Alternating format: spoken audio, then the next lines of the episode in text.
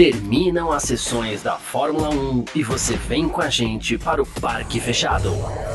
Análises de treinos, classificação e corrida. Parque Fechado F1 Mania. É isso, valeu demais pela sua presença. Valeu você que está junto com a gente por aqui. No ar, mais uma edição do nosso Parque Fechado aqui nesse domingão, hoje 23 de julho de 2023, aqui na Filmania, assim que funcionam as coisas, né? Termina as sessões da Fórmula 1. Vem com a gente para o Parque Fechado para a gente contar para você tudo aquilo que aconteceu, tá bom? Hoje tivemos aí o Grande Prêmio da Hungria, mais uma vez vencido por Max Verstappen da Red Bull. Ninguém para esse cara, né? E a gente até esperava um pouco mais, pelo menos para o começo da corrida ali. Não foi exatamente o que aconteceu, mas a gente vai falar sobre tudo isso nessa edição de hoje, tá bom? Muito obrigado você que está acompanhando com a gente aí no YouTube, no Facebook, na Twitch, no Twitter da Filmania. Você que está no Terra TV também. Estamos ao vivo na home do terra.com.br. Então, muito obrigado todo mundo que está aqui com a gente, você que está aqui também.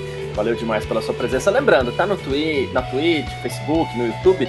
Deixa seu comentário aqui também, a gente vai colocando tudo aqui embaixo. Algumas mensagens a gente vai ler, vai mandar abraço, vai responder pergunta e tudo mais, tá certo? Então, aproveita, recomenda para seus amigos aí tudo mais. Dá aquele like esperto também, que a gente sempre gosta e que ajuda a gente bastante. Beleza?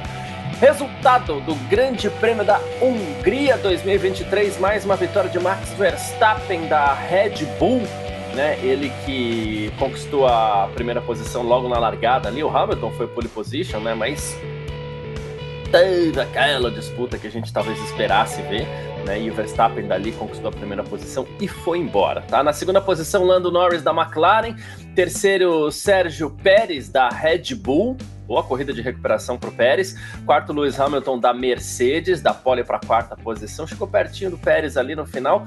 Quinto, Oscar Piastri da McLaren. Sexto, George Russell da Mercedes. O sétimo, Charles Leclerc da Ferrari. Oitavo, Carlos Sainz da Ferrari. Nono, Fernando Alonso da Aston Martin. Décimo, Lance Stroll da Aston Martin também. Aí a gente teve em primeiro, o décimo primeiro, Alexander Albon. Décimo segundo, Valtteri Bottas. Décimo terceiro, Daniel Ricardo na sua volta à Fórmula 1, 14 Nico Hulkenberg, 15 Yuki Tsunoda, 16 Guan Yu Zhou largou em quinto, olha, a gente vai falar dele, calma, 17 Kevin Magnussen, 18 Logan Sargent, abandonaram logo na largada ali as duas Alpine, Esteban Ocon e também o Pierre Gasly, os dois carros que abandonaram aí esse, os dois únicos carros, inclusive, que abandonaram esse grande prêmio da Hungria. Tá? Aproveitar mandar uns abraços rapidinho aqui, ó. Daniel Santos está com a gente, o Cláudio Cristiano também, falando do Pérez, falando da Aston Martin, Vinícius Pereira, uh, mais também? O Reginaldo Torres, dizendo que o sonho não durou 500 metros, mas a gente vai falar disso também. Raul Pereira, faz tempo que não aparece por aqui, o Adriano Moucan, uh, o Pirelli, o Marcelo Alexandre, Fórmula Era também, então é isso tá bom? É, obrigado pela participação de todo mundo. Lembrando, tá aqui no chat, vamos conversando com a gente e, e vamos batendo um papo, tá certo? Beleza, fica tranquilo aí. Daqui a pouco o Vitor Berto vai estar aqui com a gente, Gabriel Gavinelli vai estar aqui com a gente também e a Nath De Vivo para a gente conversar. Inclusive, o mote dessa, desse Grande Prêmio da Hungria, pelo menos desse começo desse Grande Prêmio da Hungria, foi a falta de. Eu vou ser. Não vou ser tão ruim, tá? Não vou ser tão maldoso aqui, né? Que eu poderia dizer, ah, é, as pessoas ficaram ali esperando um contato entre Hamilton e Pérez e, e, Verstappen. Calma, não é bem assim. Mas as pessoas ficaram esperando uma disputa um pouco mais forte entre Hamilton e Verstappen. Isso é um fato, né?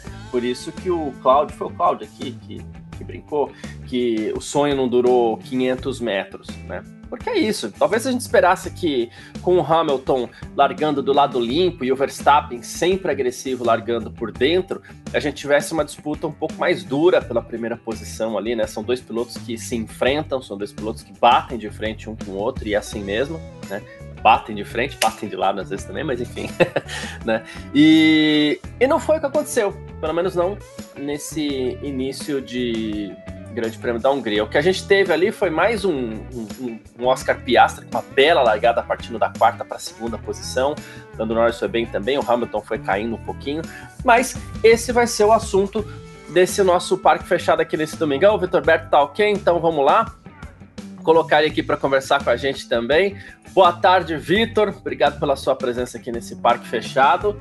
E o lance é esse. Ainda bem, Vitor, que ontem a gente dedicou uma, um parque fechado quase que inteiro a Hamilton e Verstappen, até porque acho que o tamanho da disputa, o tamanho da rivalidade entre os dois é, mereça essa atenção toda, né?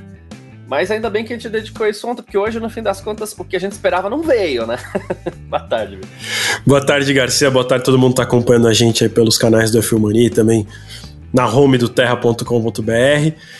É, cara, pois é, né? O sonho, o sonho não durou nem, nem 500 metros, como, como falaram aí no chat. É, ainda bem que a gente falou deles ontem, porque hoje a gente mal falaria, né? porque foi muito fácil, foi muito rápido, né? A gente esperava um Hamilton ali um pouco mais reativo e acabou que a gente nem viu uma briga de fato acontecer e quem veio para cima do Verstappen no final das contas foi o, Oscar Piastri, sem muita ação, para ser bem honesto, né, ali na primeira curva, mas ele saiu de quarto e conseguiu ficar em segundo, né, colado ali no Verstappen. Foi o que acabou acontecendo sim, abaixo das nossas expectativas, mas foi, foi uma corrida interessante porque a gente, como, como eu falei bastante ontem, repeti várias vezes, é, o campeonato tá bom porque a gente não sabe quem vai terminar em segundo, né? Seja no campeonato, o campeonato, sei lá, hoje o Pérez deu uma melhoradinha, talvez ele, pelo tanto de ponto que ele conquistou lá no começo, ele seja o vice-campeão, mas no corrida a corrida, é difícil saber quem vai terminar em segundo, né? É, quem diria que o Norris ia terminar em segundo, ia terminar no pódio na corrida passada, terminar em segundo nessa? Quem diria isso, vendo as, sei lá, cinco primeiras corridas do ano? Ninguém, o carro era ruim. Né? E, e... Aí agora a gente tem uma grande mudança. Teve. Ontem, quem diria que o Hamilton faria uma pole? Né? E se tivesse, sei lá, mais duas voltas, mais três voltas, ele chegaria no Pérez e passaria o Pérez. É... Então, tem ainda uma coisa muito interessante no campeonato que é entender aí quem vai ser a segunda força, essa briga que tem sido corrida a corrida, é, que vai deixando sempre a gente com essa dúvida cada vez maior, porque é difícil de dizer mesmo, né? A gente teve uma, um começo de corrida em que o Piastri era segundo colocado, né? E, e parecia muito bem, né? Até o momento que a McLaren chama o Norris para os boxes antes dele, e aí o Norris acaba dando um undercut. E aí a corrida do Piastri começa a piorar bastante, mas é, teve um momento ali na corrida que fala assim, ah, bom, o segundo piloto mais rápido é o Piastri. É, enfim, assim, a gente tem, teve uma corrida com, com essa dúvida latente. Até em algum momento a gente pôde imaginar assim, o Pérez vai chegar no Norris, mas acabou não acontecendo. Então, é uma pena que não seja na disputa pela vitória, mas a gente tem ainda uma corrida, corridas muito boas acontecendo. É, a gente vai seguir, é, até para já fazer essa separação antes de começar a polêmica, né? A gente vai seguir lamentando que todas essas disputas não estejam acontecendo pela vitória. Porque até para ficar bem claro, em momento nenhum a gente a gente deixa de lado a importância disso. Seria muito mais legal que todas essas disputas tivessem acontecendo pela primeira posição, mas tem um Verstappen aí que não deixa ninguém brincar, né? E assim, a gente sabe que a Red Bull é sim a primeira força, talvez não seja com toda essa vantagem, mas aí soma-se Red Bull a Verstappen, a coisa fica um pouquinho séria mesmo? Do e mesmo jeito que tem... ontem, Garcia, talvez, né, a Mercedes não, assim, pelo que a gente viu hoje, o Robson Macedo tá falando aqui no chat, né, é, McLaren segunda força, hoje parece que é, né, e, e, e assim, Ontem a gente com aquela coisa, ah, putz, será que a, a Mercedes chegou? Para mim, ontem parece que quem fez a diferença foi o Hamilton. A Mercedes não é a segunda força. Sim. É, talvez a terceira, mas também a depender do que acontece na Ferrari. É, mas aí ontem o Hamilton fez a diferença. Então, é, parece que a gente tem uma Red Bull boa, muito boa, mas não com uma vantagem absurda. Só que a gente tem um Verstappen que é um baita de um piloto que está fazendo uma diferença, então faz a, a, diferença ficar muito grande na Red Bull, porque, de novo, vamos olhar lá para outra Red Bull, é o Pérez. Eu não acho o Pérez um péssimo piloto, ele está longe do Verstappen, longe do Hamilton. É... E aí quando a gente olha para ele, a gente vê um piloto que, beleza, largou lá em nono, conseguiu subir, mas não conseguiu chegar no Norris. Quase foi ameaçado, assim, de, de por ataque do Hamilton no final da corrida. Então, assim. mais três voltinhas ali, né? Será que o carro da Red Bull é tudo isso? Assim, é essa vantagem toda que o Verstappen impõe? Me parece que não. É, porque uma coisa que a gente vê que as equipes batem muita cabeça é, e não fica muito claro se é esta geração de pneus ou esta geração de carros, né? Porque a gente teve duas mudanças. Teve ano passado essa geração de carros entrou aí para ficar, mas a gente teve muita mudança nos pneus de lá para cá, né? Inclusive em Silverstone a gente passou a ter um novo composto e as equipes parecem ter sempre muita dificuldade para lidar com essa borracha da Pirelli, né? Tanto é que muitas vezes elas reclamam bastante e o segredo da Fórmula 1 hoje em dia parece muito ser isso. Quem cuida melhor dos pneus, quem desgasta melhor os pneus. É, é inclusive o calcanhar de Aquiles da própria Ferrari, né, que, que começa bem a temporada ali, na, ou começou as duas últimas, bem as duas últimas temporadas, mas tem sempre muito problema com desgaste de pneus e principalmente quando o pneu macio é a grande aposta para uma corrida, por exemplo. Hoje até foi uma exceção, mas quando o pneu macio é a aposta para a corrida, então é o pesadelo da Ferrari. E a Ferrari não lida bem. Né? Os pneus da Ferrari acabam muito rápido e com as equipes é mais ou menos isso. Que tipo de problemas, já que a gente está falando do carro e o segredo parece ser esse, que tipo de problemas com desgaste de pneus o Pérez teve ou o que a Mercedes encontrou ali na, na naquele último stint do Hamilton que ele estava andando, ele chegou a andar no começo é que é, é, essa vantagem foi diminuindo, mas assim, nas últimas 11, 12 voltas, o Hamilton estava muito distante, ele chegou a fazer dois segundos, quase dois segundos mais rápido que o Pérez. Né? Foi diminuindo, aí ele fez umas três voltas, 1,5, depois era 1,1, 1,2, o que ainda é muito mais rápido. A gente está falando de uma Mercedes sendo muito mais rápida que, o, que, que, que uma Red Bull. Talvez se a gente somar a qualidade do carro da Red Bull, a qualidade do carro da Mercedes, não foi só piloto, foi pneu. Mas aí a gente dá uma volta de novo e fala assim, ok, mas uh, as equipes estão sabendo administrar esse desgaste? Que tipo de problemas a Red Bull teve nesse final? Né? É, Garcia, eu acho que tem, assim, eu concordo que tem, tem essa questão do pneu, mas eu ainda acho que tem algo na aerodinâmica do carro a ser evoluída nas outras equipes, quando falo outras é menos a Red Bull.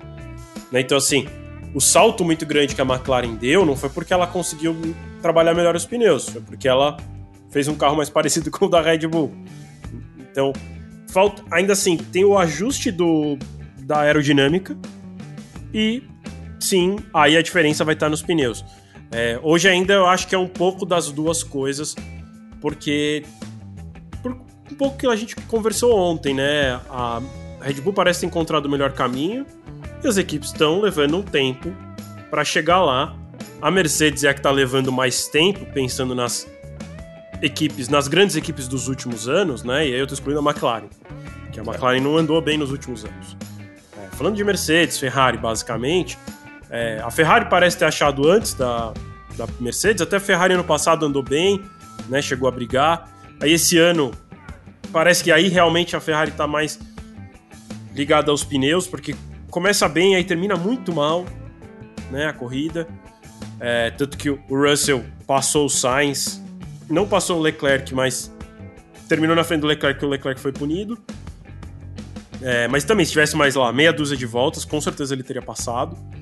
É, então a Ferrari termina muito mal as corridas. Só que a gente tem uma Mercedes que, sei lá, faz cinco etapas, quatro etapas, que decidiu mudar o carro e fazer Isso. um carro bom. e não aquele carro que eles tinham de zero pod que não dava nada. É, então, imagina, eles estão atrasados 30 etapas. Mais, até. Né? Então, é, 30 etapas. É...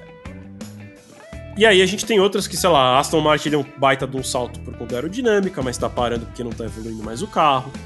É, a gente teve a, a McLaren dando um baita de um salto também para a questão aerodinâmica.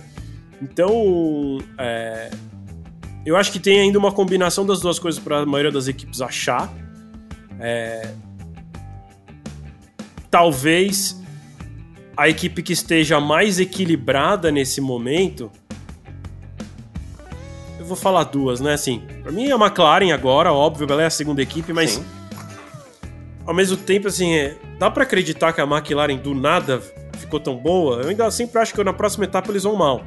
Né? Eu vou ficar com essa sensação por um tempo. É... Mas é... aí, a que eu ia falar originalmente, na verdade, era a Mercedes.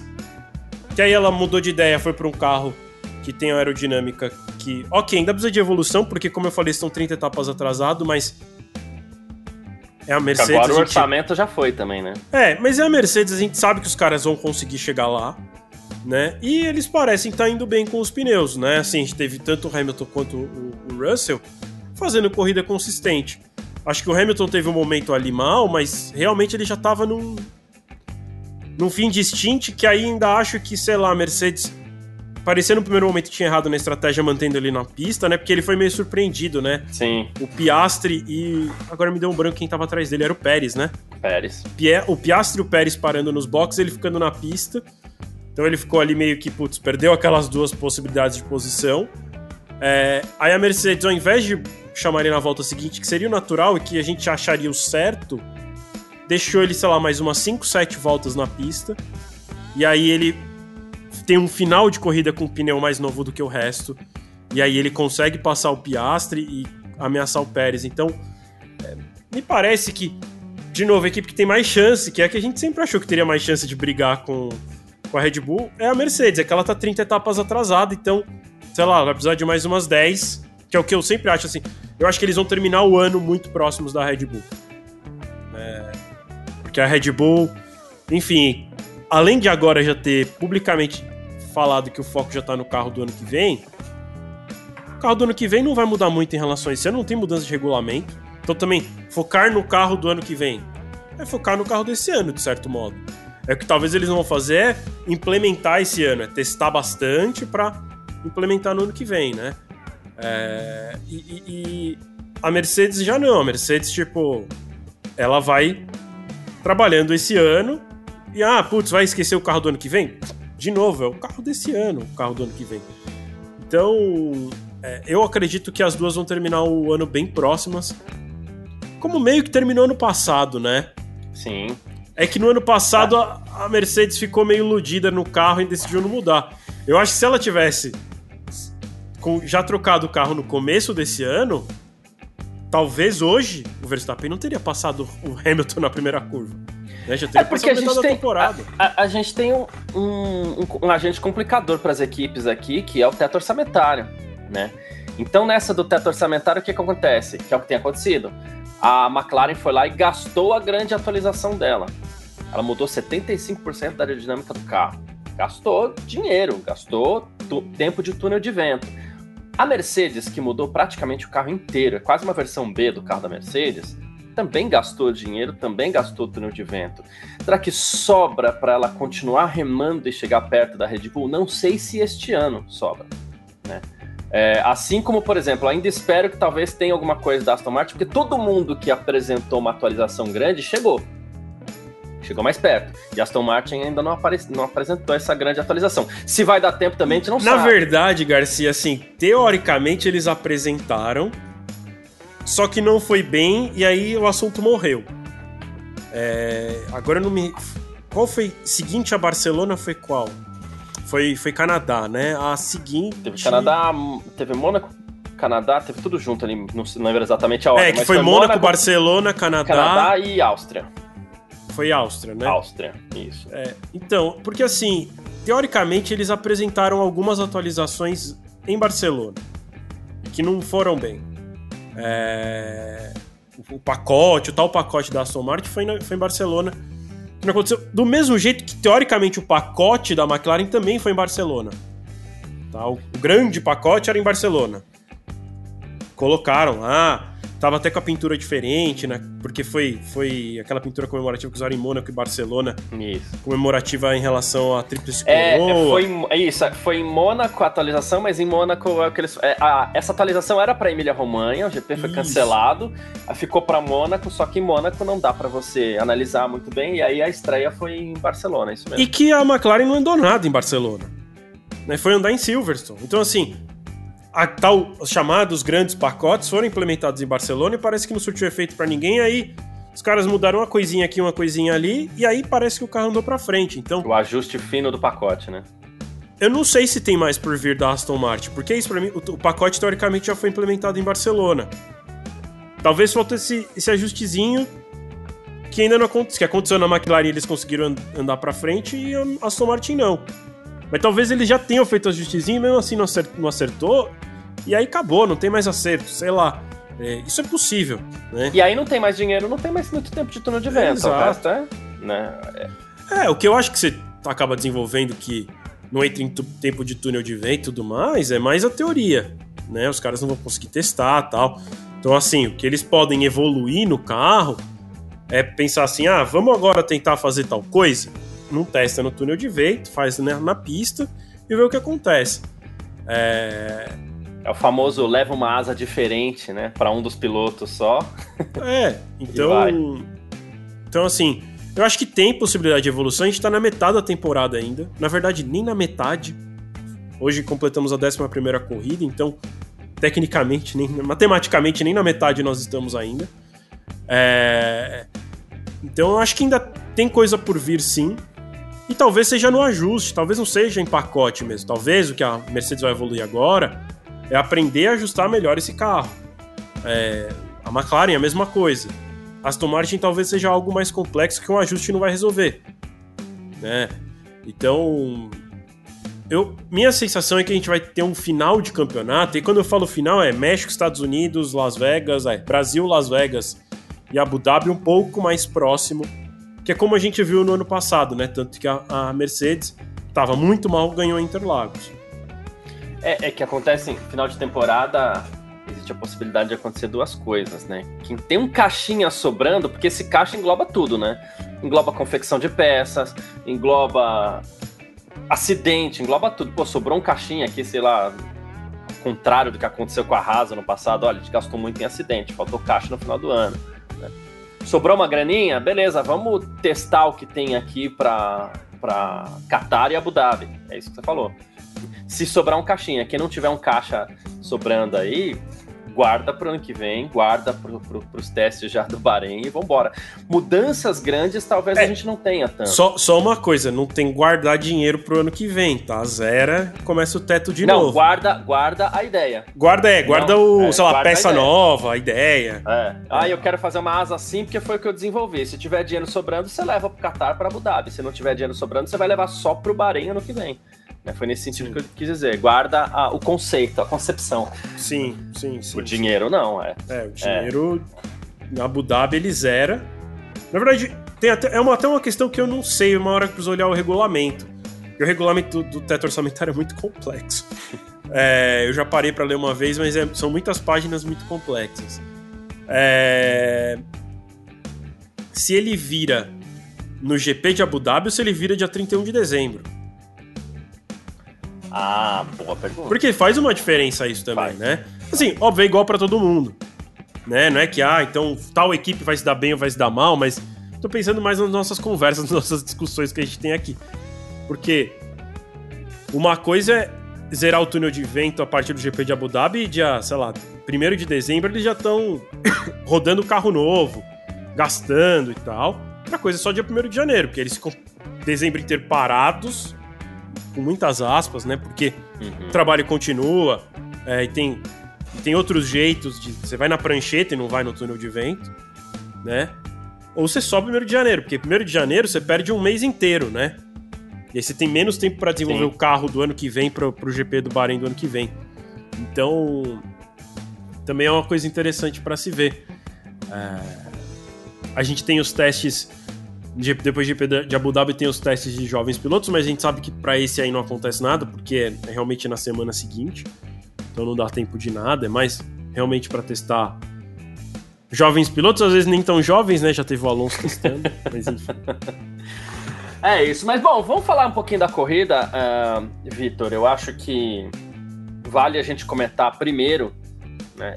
Talvez não tenha sido uma corrida cheia de alternativas como a gente gostaria de ver. Né? Mas vale a gente começar comentando desse lance da largada que a gente esperava muito. Hamilton largou mal, é, ou ele simplesmente tentou evitar uma briga um pouco mais, uma disputa um pouco mais dura que poderia acabar em alguma coisa, ou tem aquela pressão, nossa, se eu forçar um pouquinho aqui, o Verstappen é louco, vai tocar. A gente sabe que o Verstappen vem de caro tudo e largando por dentro, ele foi, colocou o carro e foi embora. É, só que nessas o Hamilton acabou perdendo mais duas posições para o Piastri, que foi a sensação da largada, inclusive, e para o próprio Norris, né? Cara, assim, eu confesso que eu não lembro da televisão ter repetido várias vezes a largada. Mas no ao vivo ali, me pareceu que foi uma largada normal do, do Hamilton, assim, não largou mal. É...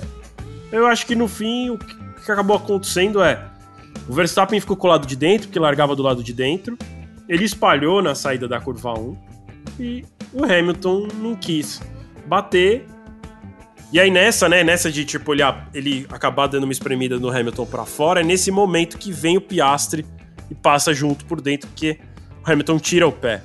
É, e quando o Hamilton tira o pé, o Norris atrás dele também tira o pé, então é, foi nesse momento que o, o, o teve a chance e aí ele aproveitou de pular para segundo. Não sei, assim, é, eu não acho que o Hamilton facilitou a ultrapassagem. Só acho que não quis bater, seguiu a corrida. O, o, o Verstappen, ele talvez duro seja uma palavra muito dura para ser usada, mas ele, se, ele, só deixou espalhar um pouco o carro, também nada demais. Para mim foi até menos do que, sei lá, o Pérez fez quando passou é, o Piastre, né? É, só deixou espalhar numa largada ali, no momento de largada. E, e, o, o, o Hamilton acabou optando por não não bater de frente, não acabar não batendo mesmo. Sei lá, eu, eu preferia que ele tivesse batido, porque a corrida teria sido mais emocionante.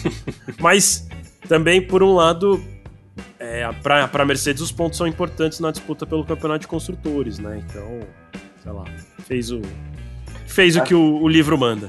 Ok. E aí, ainda nessa largada, a gente teve. Até o Cláudio Cristiano mandou uma mensagem aqui. Teve um desastre do Guan Yu Zhou, né? Todo mundo contente. Oh, nossa, o Guan Yu Zhou, nosso querido chinês aqui, largando na quinta posição. Foi uma grande classificação ontem. Ele demora, sei lá, uma eternidade para largar. Sabe quando a gente. O Guan Yu Zhou é aquela história, né? Fazendo. Não façam isso, tá? Mas sabe quando a gente para no semáforo e vai responder uma mensagem no celular, o semáforo abre, a gente fica assim olhando, opa, abriu, te guarda o celular, pega e vai embora. O Guanyu Joe fez isso hoje, né?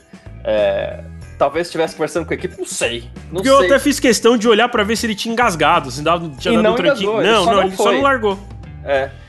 E nessas ele perde ali, sei lá, 10 posições, vamos chutar um número aqui, perde 10 posições. Aí, além de tudo, é afobado na curva 1, toca o Ricardo, que toca o Ocon, que toca o Gasly. Prejuízo gigante para a Alpine logo na primeira curva. O próprio Ricardo caiu bem para trás também. O Guanyu Zhou poderia ter se aproveitado de uma boa posição de largada, então também tem seu prejuízo. Desastre, né? Desastre total. Desastre total. É, Alfa Romeo também super prejudicada porque né, tinha chance de marcar bons pontos. Né, não acho que ele terminaria em quinto, mas sei lá, daria pra ter ficado dentro dos pontos mesmo. É, sim, foi um desastre. E eu queria muito, sim, tô ansioso para ver declaração dele. Né, você aí convido já a ficar ligado no fmonia.net, que daqui a pouquinho tem todas as declarações lá. É, porque eu queria ouvir mesmo o que, que ele vai falar, porque para mim ele esqueceu de largar. Porque não dá pra ver se ele tem nenhum tipo de reação. Sei lá, apertou algum botão errado. Ele só parece que, como você falou, Garcia, parece que ele não viu que o semáforo abriu. E ele deu aquele, deu aquele demoradinha de meio segundo para sair. O cara de trás já tava buzinando. Aí ele. Ih, é que ele esqueceu de guardar o celular, inclusive, né? Ele ficou com o celular aqui. Só vi, eu tenho que andar porque abriu o semáforo. Aí ele deu uma olhada de novo no celular, bateu no Ricardo e foi levando, né? É. Foi, parece que foi meio isso que aconteceu. Mas eu tô ansioso pra ouvir dele, porque foi, assim, do céu ao inferno, literalmente, né? Porque, é. cara, ele conseguir largar da quinta posição foi um baita de um feito, só que aí no fim ele não largou, né? Então... É isso. e são pilotos que eles têm que aproveitar as poucas chances que têm. Exato, por isso que o desastre é ainda é. maior, né? Porque é quando que ele vai conseguir a quinta posição de novo? Talvez nunca mais na carreira. É, e, e, e não só isso, como às vezes o cara fica marcado. O Guanyu Joe, todo mundo tinha medo do Guanyu Joe quando ele entrou na Fórmula 1, né? Meu Deus, esse cara. E aí, acho que até tem um certo preconceito estrutural aqui, velado, que ah, fala, tem, uma xeno, tem uma xenofobia. É, é chinês, né?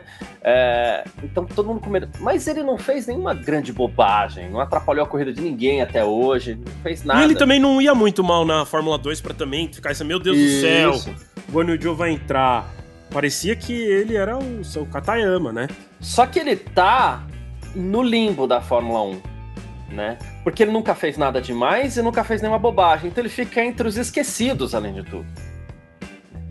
E aí o que acontece para os esquecidos? Daqui a pouco entra a Audi ali, a Audi entra com grana e talvez esse dinheiro todo do Guanyu Joe não seja interessante para para que a Audi mantenha ele lá. Ah, com certeza, com certeza. E aí o cara fica sem vaga, acabou, tchau, vai embora. Agora, se, se de repente ele, ele pega esse quinto lugar, aproveita é, e de repente até ganha uma moral para uma sequência de boas corridas, aí os caras já começam a pensar. Ah, podemos deixar ele lá, que aí sim os 20 milhões passam a ser interessantes. Mas para o cara que vive no limbo e ainda desperdiça uma chance dessa, a coisa fica um pouquinho complicada, né? Ah, sem dúvida, Garcia. Tipo, é o que você falou. Ele. Sim, eu não acho que ele vai ficar pra Audi, tá? É... Não vai, mas é, mas, sei lá, poderiam pensar duas vezes, ele poderia ficar com piloto de teste.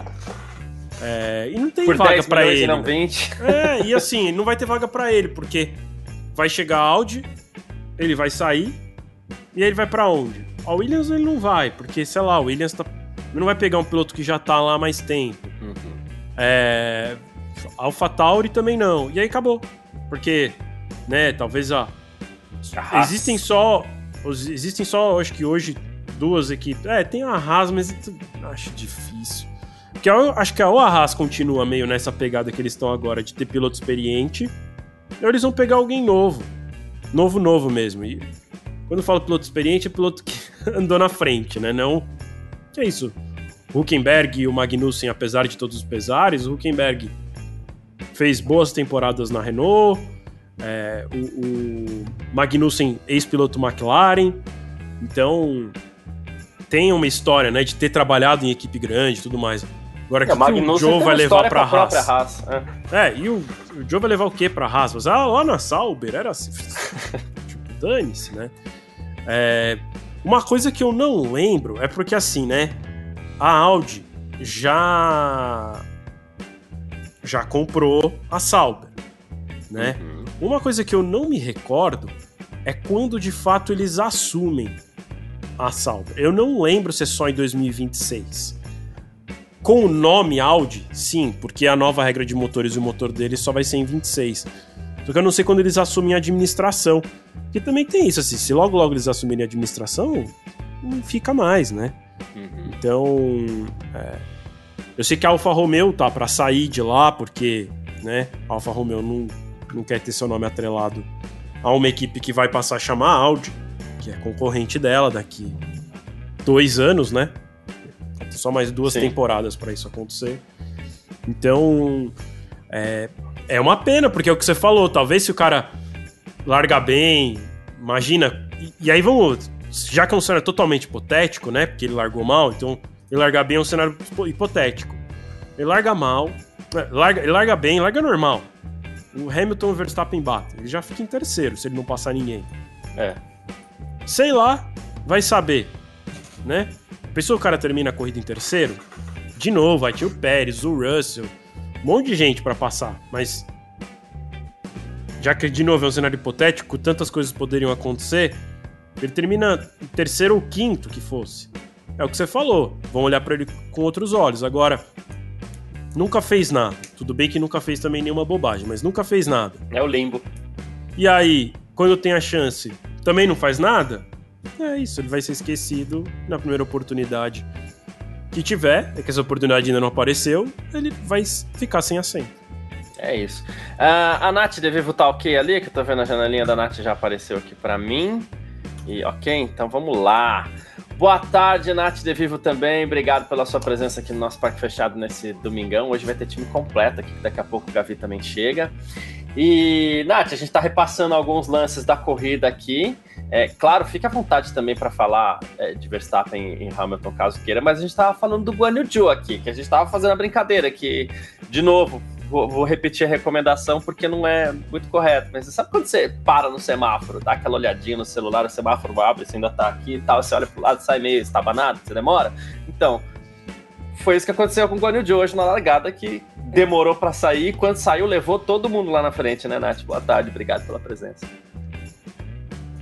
Boa tarde, Garcia. Boa tarde, Vi, a todos que estão nos assistindo. E sim, de fato, né? Eu falei, como que o Guanyu Zhou largou da quinta colocação e conseguiu se envolver num acidente do meio pro fundo do pelotão? É assim, é uma coisa impressionante. A gente até poderia esperar que ele fosse se envolver ali num acidente com as McLaren, talvez, mas não, ele conseguiu cair tanto que ele foi se envolver num acidente lá pro fundão e, cara, parece que era, era tipo assim, ele quinto ele pensou, cara, eu não pertenço aqui. Então ele esperou todo mundo passar ele pra daí ele falar, não, é aqui que eu. É, é esse o meu lugar. Porque, cara, mas é uma pena, né? Porque ele andou tão bem na classificação, andou tão bem. A Alfa Romeo, na verdade, né? Andou tão bem no final de semana para colocar tudo a perder no, na largada do domingo, né? O Hamilton, mais ou menos isso também. Mas o Guanyu Zhou foi uma coisa que, cara, é quase que inexplicável. Ele ficou estacionado praticamente no grid. Uma pena, eu queria ver se ele. Não que ele fosse conseguir, né, de fato, um grande resultado, brigar por pódio, mas pelo menos ver ele ali na frente, né? Uma coisa que é atípica. Então foi, foi bastante chato isso que rolou. É, e inclusive eu não lembro exatamente o que aconteceu, e foi naquele, naquele comecinho de corrida que a gente tá acompanhando tudo que tá acontecendo e a gente, a gente não quer checar a largada de novo, embora a gente tenha o F1 TV Pro aqui e tal, né? Mas depois desta confusão, o Bottas perde muitas posições também. E eu não sei se tem a ver com a confusão da largada. Eu não lembro exatamente o que aconteceu com, com o Bottas. Eu só lembro de ter olhado para o lado aqui e ver o Bottas lá embaixo, 14, 15, sei lá.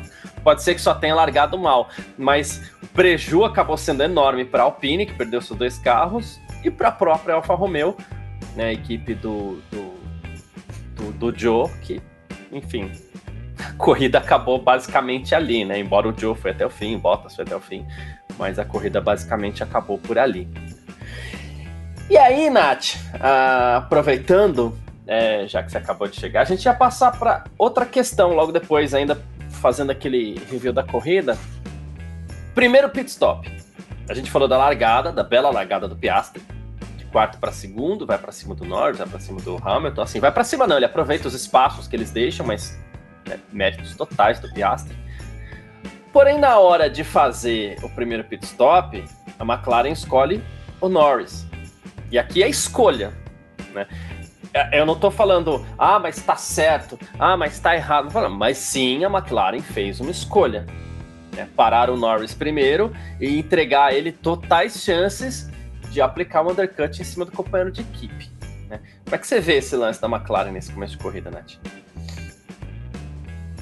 É, não só entregar, né, como uma possibilidade, como de fato aconteceu, né? O undercut e Norris conseguiu sem problemas assumir a posição, ficar à frente do, do Piastri. Eu achei polêmico, né? A gente sabe, ok, o Norris é o cara McLaren, é o primeiro piloto, o Piastri fazendo a sua estreia agora, mas que não assim, né? É que é muito ruim falar na Fórmula 1, será que não valia arriscar? Porque na Fórmula 1 nunca vale arriscar de fato, né? Ainda mais equipes como a McLaren e tudo mais. Cara, será que eles não confiam no piloto deles? De que ele vai conseguir posição, que ele vai conseguir se manter no pódio?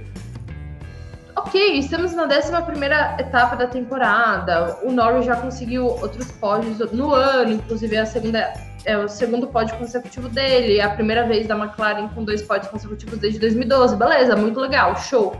Mas, cara, eu acho que isso acabou também comprometendo a corrida do, do Piastri e ficou uma situação meio estranha, né? Tipo, por que, que eles preferiram o Norris? O Piastri ele tinha condições totais de se manter na frente e tudo mais. Eles que gostam tanto de vender o Piastri como o próximo grandíssimo piloto da Fórmula 1, as redes sociais é só Oscar Piastri. Piastri chegou a peso de ouro lá na McLaren. E daí hoje, sem motivo algum, acabaram escolhendo Norris. Não fez assim. Na minha cabeça não fez o menor sentido. E não é, Vitor, que o Norris estava, oh meu Deus, eu tô muito mais. Não, era um décimo para lá, um décimo para cá. O, o, ele tinha ali uma diferença de dois segundos, uma coisa assim, pro, pro, pro, pro Norris, né? Então, escolha da McLaren, né? Ó, antes de mais nada, Nath, desde 2012 eles não conseguiram dois pódios consecutivos? É isso? Meu Deus! Aparentemente é isso. Isso. 11 anos. Tá bom. Ó, é, então é que eu tava fazendo um comentário agora há pouco que eu excluí a McLaren das grandes equipes, no sentido de, tipo, recente, mas é, é, mais, é, é mais tempo do que o que eu imaginava. Que é, realmente é muito tempo. É, cara, sobre a decisão da McLaren. Sabe o que me pareceu um pouco? Pareceu um pouco aquele tipo de decisão que a Ferrari toma com o Leclerc. Ah, é meu menino, vai ser o Leclerc, vamos dar para ele. Tá bom, é uma escolha que você faz.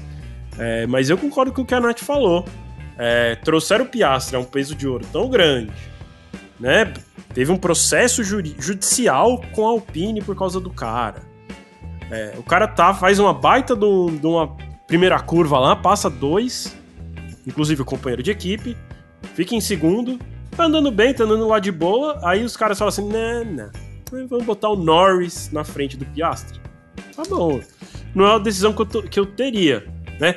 Talvez no segundo pit stop, dependendo da situação, né? Se vamos dizer se o Norris realmente naquele segundo momento tá sendo preso, mas na, no primeiro momento o Norris não tava com o ritmo preso, né? Então eu acho que eu imagino por que, que eles fizeram isso, além da questão de sim haver uma preferência.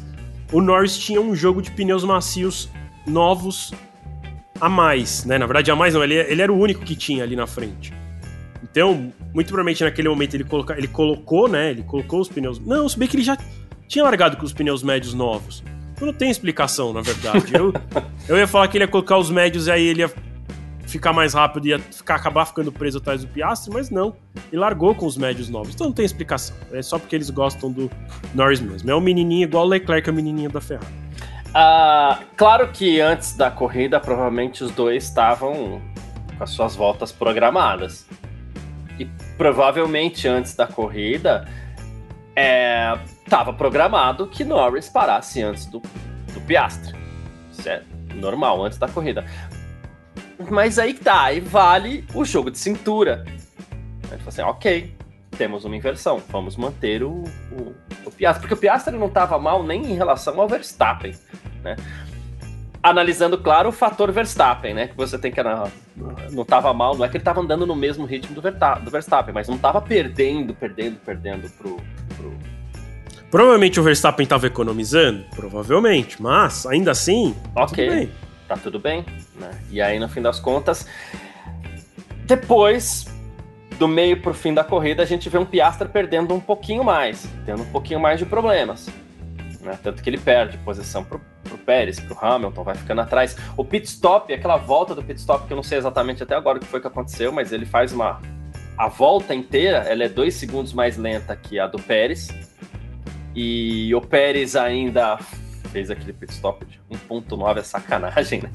Mas assim, mas ainda não seria um problema. Se você vê que o cara tá perdendo rendimento, aí sim você manda inverter na pista, eles nem perdem muito tempo com isso, né, Nath?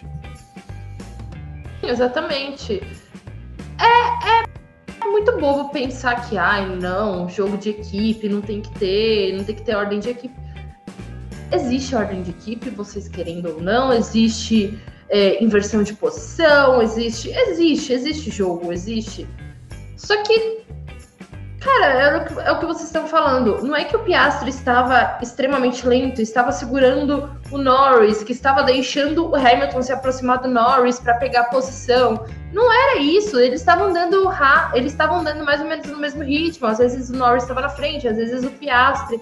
Então, assim, às vezes parece que, que as equipes elas não têm esse jogo de cintura. A gente sempre falou que, por exemplo, a Ferrari ela não sabe brigar, é, é, agir no, nas adversidades, nas mudanças e tudo mais. Parece que a McLaren também não, sabe? Tipo, não, a nossa, o nosso plano foi esse, então nós vamos manter com esse plano.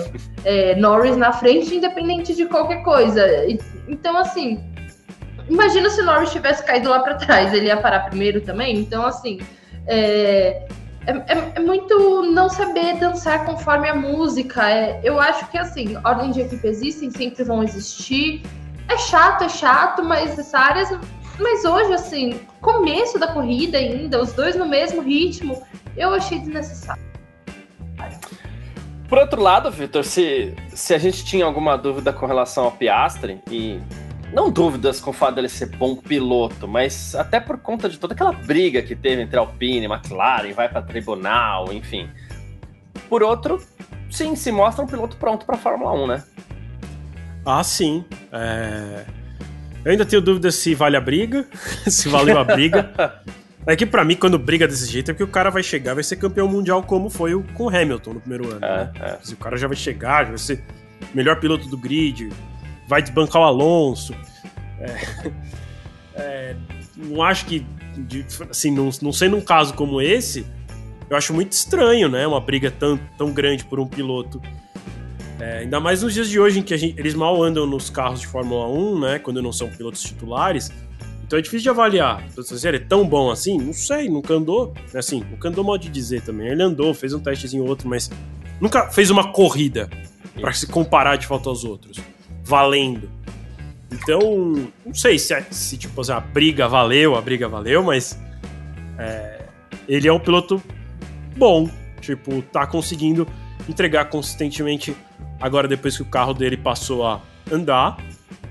Né? Hoje fez uma ótima largada, foi esperto em fazer a manobra para fazer ultrapassagem. Então, é, realmente assim, o Piastri eu vou, eu vou, eu vou dizer que me surpreendeu, tá? Porque é, eu sei que toda vez que eu falo isso, um monte de gente no chat fala, mas ele era um ótimo piloto, foi campeão da Fórmula 3, Fórmula 2. gente, tipo, é isso, assim. Ralph Firman também tá aí, né? o próprio David Stroll, Valsec também. É, o próprio Stroll foi campeão de várias categorias aí na, na, na de base. Enfim. E compensação, o Verstappen não foi campeão de Fórmula 2. Deveria, deveria. É, então. Deveria e outra coisa, né, Vitor? É... Então, assim. É, ó, Campeão mundial. Tem currículo mundial da FIA. Currículo completíssimo. Né? Mas por mais que você esteja contente com o desempenho do, do Piastre na, na Fórmula 1, Vitor, eu sei que você acha que ele poderia ter sido um pouco mais duro com o Pérez hoje, né? Ah, sim. não, se, se, alguém faz isso comigo do jeito que o Pérez fez, na curva, na, na curva seguinte, ia tomar no meio. Não, não, ah, não, não pode deixar. Sim, eu entendo que precisa dos pontos também, mas sei lá, o cara também precisa. Ele tá chegando na Fórmula 1. É, tem que botar um pouco de medo na galera. Senão, o que é isso? O que o Pérez fez com ele? Jogou ele para fora da pista. E assim, não, também não acho que era para punir, igual ele chegou a ser investigado tudo mais. É, jogou duro. É, e eu acho que ele devia ter jogado duro de volta. É isso. E e era isso, é tomar no meio na curva seguinte, porque. Ah, tá bom, você não me deixou espaço, eu também não vou te dar espaço para fazer a curva. Eles iam bater, um dos dois ou os dois ia acabar se dando mal. É, mas é isso, assim. Uma coisa que, que eu acho sempre importante. Fala em qualquer esporte, tá? Eu, eu, ontem eu terminei de assistir uma série que chama Quarterback na Netflix. A NFL é um esporte que eu gosto muito, acompanho bastante. E quarterback, para quem não sabe, é o jogador que faz. É, que pega a bola no início da jogada e ele determina se ele vai passar, se ele vai dar para um outro correr, para quem ele vai passar. Então ele é o jogador ali que ele é um maestro do time e é o jogador mais importante, é o jogador mais caro do time. É, apesar de não ser o cara que de fato marca o ponto. Né?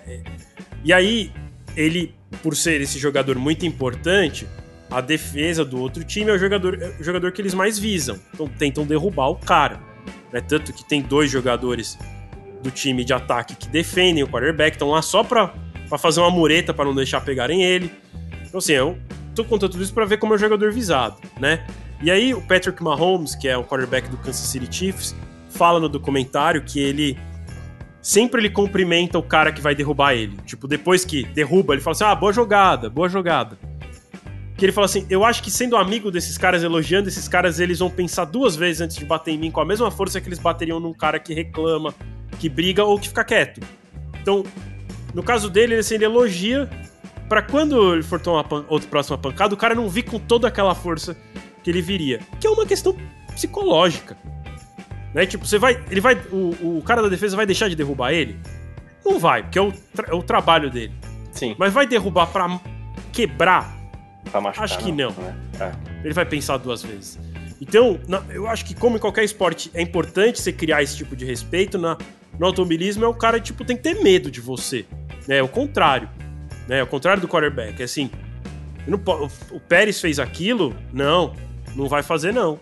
Porque da próxima vez que o Pérez for pra cima do Piastri, vai falar assim, ó, não sei, não sei se eu vou passar aqui não, esse cara é meio louco, é. vai que ele bate em mim, né? Então, é, eu acho importante isso e, enfim, o, o Piastri perdeu a oportunidade hoje, mas eu perdoo É, eu, eu acho que é isso, até porque o, o, o garoto carrega ali a imagem do Lance. Eu tô começando nesse negócio aqui. O Pérez tem 30 temporadas aí nas costas. Não é tudo isso, claro, mas assim, o Pérez é velho aqui nesse negócio e eu tô começando. Poxa, se a gente se tocar, existe uma chance, acredito que o Piastra possa ter pensado isso. Se a gente se toca aqui, existe uma chance de todo mundo colocar a culpa no garoto. Porque às vezes é mais fácil também colocar a culpa no garoto. Olha lá, ó, começou outro dia e já tá fazendo bobagem, né? Mas eu entendo isso que às vezes você jogar um pouco mais duro, seja na curva 1, ali onde os dois já entraram juntos, já dá para dificultar um pouquinho. Na curva 2, claro, o Pérez tinha muito mais ação, né? Agora, na 3, se o Pérez vai fechar ele daquele jeito, eu pensando assim, você vai me fechar, vai acabar rodando. Entendeu? É, sei lá, eu vejo isso que você falou do quarterback aí também. A gente vê muito no futebol um lance, um lance bem singelo, pedindo licença aqui para falar de futebol, mas é o lance: o jogador caiu do teu lado, é adversário. Você estende a mão, ajuda o cara a levantar. Tem, isso daí no futebol a gente vê 50 vezes por partida, né? Adversários se ajudando a, a a levantar. Em compensação, sei lá, trazendo para nossa realidade aqui, a gente que. O Gavi também sabe, o Gavi que tá entrando aqui, não sei nem se ele tá pronto já, mas a janelinha já tá aparecendo, o Gavi tá ali, então. Então, peraí, eu vou até colocar o Gavi na tela aqui, o, Davi o Gavi andou muito de kart também. No kart é assim, né, Gavi? Tem aquele lance do, do empurrado, ajudar o piloto que tá na sua frente, né? E vocês dois juntos vão conquistar outras posições. Então, assim, empurra alguém de vez em quando, o cara vai falar, ah, legal, você tá fazendo. Esse cara vai deixar de te fechar um dia. Ou então, se o cara te empurrou, tá te ajudando também, pô, sinaliza. Valeu, obrigado, tamo junto. É, é, é, esse respeito faz parte. Mas sem deixar o cara te fechar desse jeito, que é como a gente tava falando, acredito que você tava ouvindo aqui, né, Gavi? Boa tarde. Obrigado pela sua é, presença. O assunto ainda é Oscar Piastri. Boa, boa, boa tarde, Garcia, Vitão, Nath. Não, Vitão, Nath tá aqui desse lado hoje. Isso. É, isso aí. E é isso, cara, no kart, né, é, rola essa coletividade aí, às vezes vale a pena você dar um empurrãozinho ali é, no, no, cara da frente, né, é, mas, mas falando do Oscar Piastri também, é, eu acho que, assim, esperava isso da McLaren, cara, né, é, também lamento, porque como o Vitor disse, é, pela briga que rolou ali, parecia que chega, chegaria um campeão mundial. E aí não, foi uma briga pelo um segundo piloto, né? Então um pouco estranho realmente isso. Mas assim, cara, é uma, é um, é um, é uma, é uma posição complicada da McLaren também, porque ela teria que. É, assim, o Norris, acredito que ele esperava alguma coisa da McLaren nesse sentido, né? De ser, ele tá vindo nesse embalado aí, o quarto lugar, um segundo lugar né, na, na própria Inglaterra. Então, de repente, a McLaren fez uma aposta de dar uma moral extra, e a gente sabe que isso vai dar uma moral extra. E olha, pô, vem cá, ó, Tó, vai você né, hoje. Então é uma aposta difícil. Agora, ao mesmo tempo, poderia ter deixado rolar, mas corria o risco né, de perder a segunda posição para o Pérez também. É, eu acho que, é, queira ou não, cara, a gente tem o Lando Norris ali com uma experiência muito maior, então é, é, mais, da, mais da casa, mais da confiança, né? Eu vejo muito isso com a McLaren também. Agora, curioso esse fato, né, da, de ter optado ali. Poderia ter deixado rolar, né? Acho que foi o que a Nath comentou também aqui. Deixa rolar, vamos ver o que vai acontecer. Agora, poderia também ter perdido essa P2 e aí não teria quebrado esse jejum aí de desde 2012, então mais de 10 anos, né? Sem um, um, esse, esse pódio aí. Então, né, aliás, hoje foi dia de, de recordes, né, cara? Impressionante aí. Tava até lendo os textos da Nath agora mesmo aqui. 12 vitórias seguidas da, da Red Bull, né? Batendo o recorde da McLaren lá do Prost do Senna de 88. O Verstappen também entrou para a lista, né? Uma lista seleta. É curioso que tá, tem ali o, o Rosberg. Eu achei engraçado ter o Rosberg nessa de, de cinco vitórias. Sim. Eu não sei porque o Rosberg não me desperta uma, uma, né, uma, uma, fé, cara. Mas enfim. O Rosberg foi aquele começo da temporada 2016, acho, né? Foi bem no comecinho. É, Mas pensando assim, sem, sem, sem esforçar muita memória, só te falar assim, Rosberg é um cara que tá numa lista de cinco pilotos que conseguiram vencer sete corridas, foram sete é. consecutivas, é isso? É. Sete? É. Você vai falar assim, não, o Rosberg não tá nessa lista. Imagina, você tá doido. Venceu três consecutivas foi muito, né? Se fosse uma expressão de aquelas ABCD, aí vários nomes juntos, assim, eu iria. É. Onde tem Rosberg, eu já ia eliminar, falando, ah, essa aqui não é. É, quando você, vai, você não sabe a resposta por eliminação. Rosberg, ah, duvido. Ah, não, não esse não. É, não é. Esse não. É, vamos pra próxima.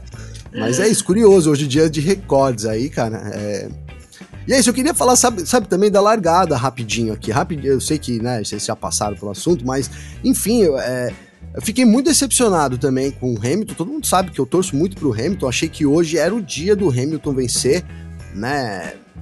Depois a gente viu que a, a, a, Mercedes não tem ritmo de corrida, também falta nisso, né? Ali acho que o Vitor colocou muito bem como a terceira força do grid, mas acho que, cara, de novo, não sei se bater mas ter dificultado um pouco mais, né? Apesar de ter largado muito mal ali, o Verstappen já ter pulado na, na primeira parte, da, né, na, na, naquele primeiro momento, acho que o Hamilton poderia ter tido mais inteligência, vou usar essa palavra ali, de ter recuado e aí ter tentado ficar por dentro para tentar sair melhor ali na segunda curva. Se ele tivesse perdido a posição, teria sido só pro Verstappen, né? Mas do jeito que foi ali toda essa, né, ele acabou sendo realmente empurrado para fora. Achei que foi até ali um pouco de falta de inteligência do Hamilton e ele confirmou aí que foi uma, né, uma digamos, eu ia usar aqui uma expressão, é que foi um, um, foi ruim da parte dele, né, quando ele pediu desculpa ali, confirmando que fez alguma, fez, né, fez, fez caca ali na, na largada, então é isso, hoje esperava mais do Hamilton nessa largada, também perdeu uma oportunidade de ter, de repente, ficado no pódio, acho que se tivesse conseguido ser aí pelo menos na segunda posição, poderia ter é, ficado no pódio também. Você esperava, Gavi, que fosse ao ponto de se tocarem. Porque depois que o Verstappen se posiciona na curva 1, ele vai, tira espaço, e é um. É o, pessoal chamava de Verstappen Move até pouco tempo atrás, mas todo mundo está fazendo isso agora. Né? Passou do ponto de aceleração, passou do ápice da curva ali, você é, espalha e tira espaço se você tem meio carro à frente. Né? É, você achou que era para ser a ponto de ter um toque? Você achou que era para jogar tudo ali? E falou assim: eu tô trazendo um filme na cabeça e tenho que ir, porque quando você fala assim, é, eu só tô te fazendo essa pergunta especificamente porque a gente fala, ah, ok, ok, ok. Aí você foi mais pro lado da estou decepcionado com o Hamilton. Você esperava que fosse até as últimas consequências, assim? Cara, de fato, não. Eu não acho, né? Pra, assim, quem conhece o Hamilton sabe que ele não joga mais assim. Né? E eu acho que o Verstappen também não. Né? Não, pelo menos com os outros, né? Tá faltando de novo esse embate entre Hamilton e Verstappen para a gente ter esse tirateio. Por né? isso o pessoal tava tão ansioso. Exato, mas o Verstappen, ele parece que amadureceu muito depois do né, bicampeão agora, então ele também não joga assim. E, e, as, e as circunstâncias também não favoreceram esse tipo de manobra, né? Teria que ter sido meio deliberado. E aí eu acho que nenhum dos dois ali, o uhum. Hamilton com sete títulos na bagagem e o Verstappen também, não teria motivo. Porque a Hungria já desfavorece quem larga. Eu sempre acho que quando tem a curva para direita ali, você tem que botar o cara na direita, né? Tem que botar o cara na direita ali, porque por mais que seja a parte suja do circuito, cara, você chega mais perto, digamos que no ápice da curva, né? Eu, eu sempre defendo isso, cara. Então eu já acho que a Hungria é, uma, é um dos circuitos que tira um pouco da. já deixa esse, lado aberto aí para quem vem do, do, do, caso do Verstappen. Então, acho que foi mais uma vez isso. O Hamilton largou um pouco mal, ao ponto de McLaren também chegar nele, conseguirem fazer a ultrapassagem, e aí faltou recuar. Né? Eu acho que a minha decepção foi mais ali com. com não, não acho que ele jogaria tudo naquela primeira curva, mas faltou inteligência, cara. De novo, vou usar essa palavra porque para mim foi isso, né? Com, na, no auge da experiência do Hamilton, é, ele poderia ter, já que pa passou ali, cara, né? Até, até critiquei aqui o Regileme, que ele falou: ah, depois da primeira curva, né? Que o Hamilton largou bem, depois que passou, não largou nada. Se você vê ali na, na, na repetindo na, na, própria onboard do Verstappen, ele pula no, do lado do Hamilton já. Então, assim, né, quando largou aqui, eu já falei, perdeu. Né? E ele demora para recuar a, a, posição e acabou perdendo. Então acho a decepção foi isso. Acho que poderia ter sido uma corrida para pódio hoje, né, do, do, Hamilton, se ele tivesse tido um pouco mais de inteligência ali na largada e ter cedido a posição para o Verstappen. Acho que naturalmente aconteceria isso, apesar da gente querer ver, né, o, o, o bicho pegar. De repente, se tivessem três voltas ali, cara pode ser que a disputa, né, se o Hamilton conseguisse se manter na frente do Verstappen é, por duas, três voltas, acho que a disputa que a gente quer ter, a gente ia acabar tendo, né? Porque a Hungria não é um lugar que favorece tanto, apesar de apesar de a vantagem da Red Bull com a, a, a, asa aberta é muito grande também. A gente viu o Speed Trap hoje com relação à Mercedes ainda, né? É, uh, você acredita, Vitor, que o Hamilton tivesse desempenhado melhor, ou sei lá que expressão que a gente vai usar aqui, mas vamos ficar com essa. Né? Se tivesse performado melhor nessa largada, tivesse mantido a liderança, ele teria carro para segurar, não o Verstappen, mas teria carro para segurar segurar as McLarens? Eu acho que sim. Eu acho que sim. Eu acho que se o, o Hamilton não tivesse despencado na largada, eu acho que ele teria ficado ali em segundo, porque é mais, ia ser mais difícil de ultrapassar, né? Óbvio que ia depender um pouco da estratégia de história de undercut e tudo mais, mas ia, a, a, a vida das McLaren teria sido mais difícil hoje. Então, acho que a largada do Hamilton acabou prejudicando bastante ele. E não, não, não a largada assim, eu não acho. Eu não acho que ele largou mal, tá? Eu falei isso aqui mais cedo. Eu acho que o Verstappen larga bem e coloca já do lado, logo na, na reta ainda, eles já estão lado a lado. É, estão nem antes da freada. É, mas ele também não é que ele ficou, né? Porque você não vê também as, as, as outras duas McLarens engolindo ele. Piastri passa porque ele fica. Ele tira o pé para não bater no Verstappen.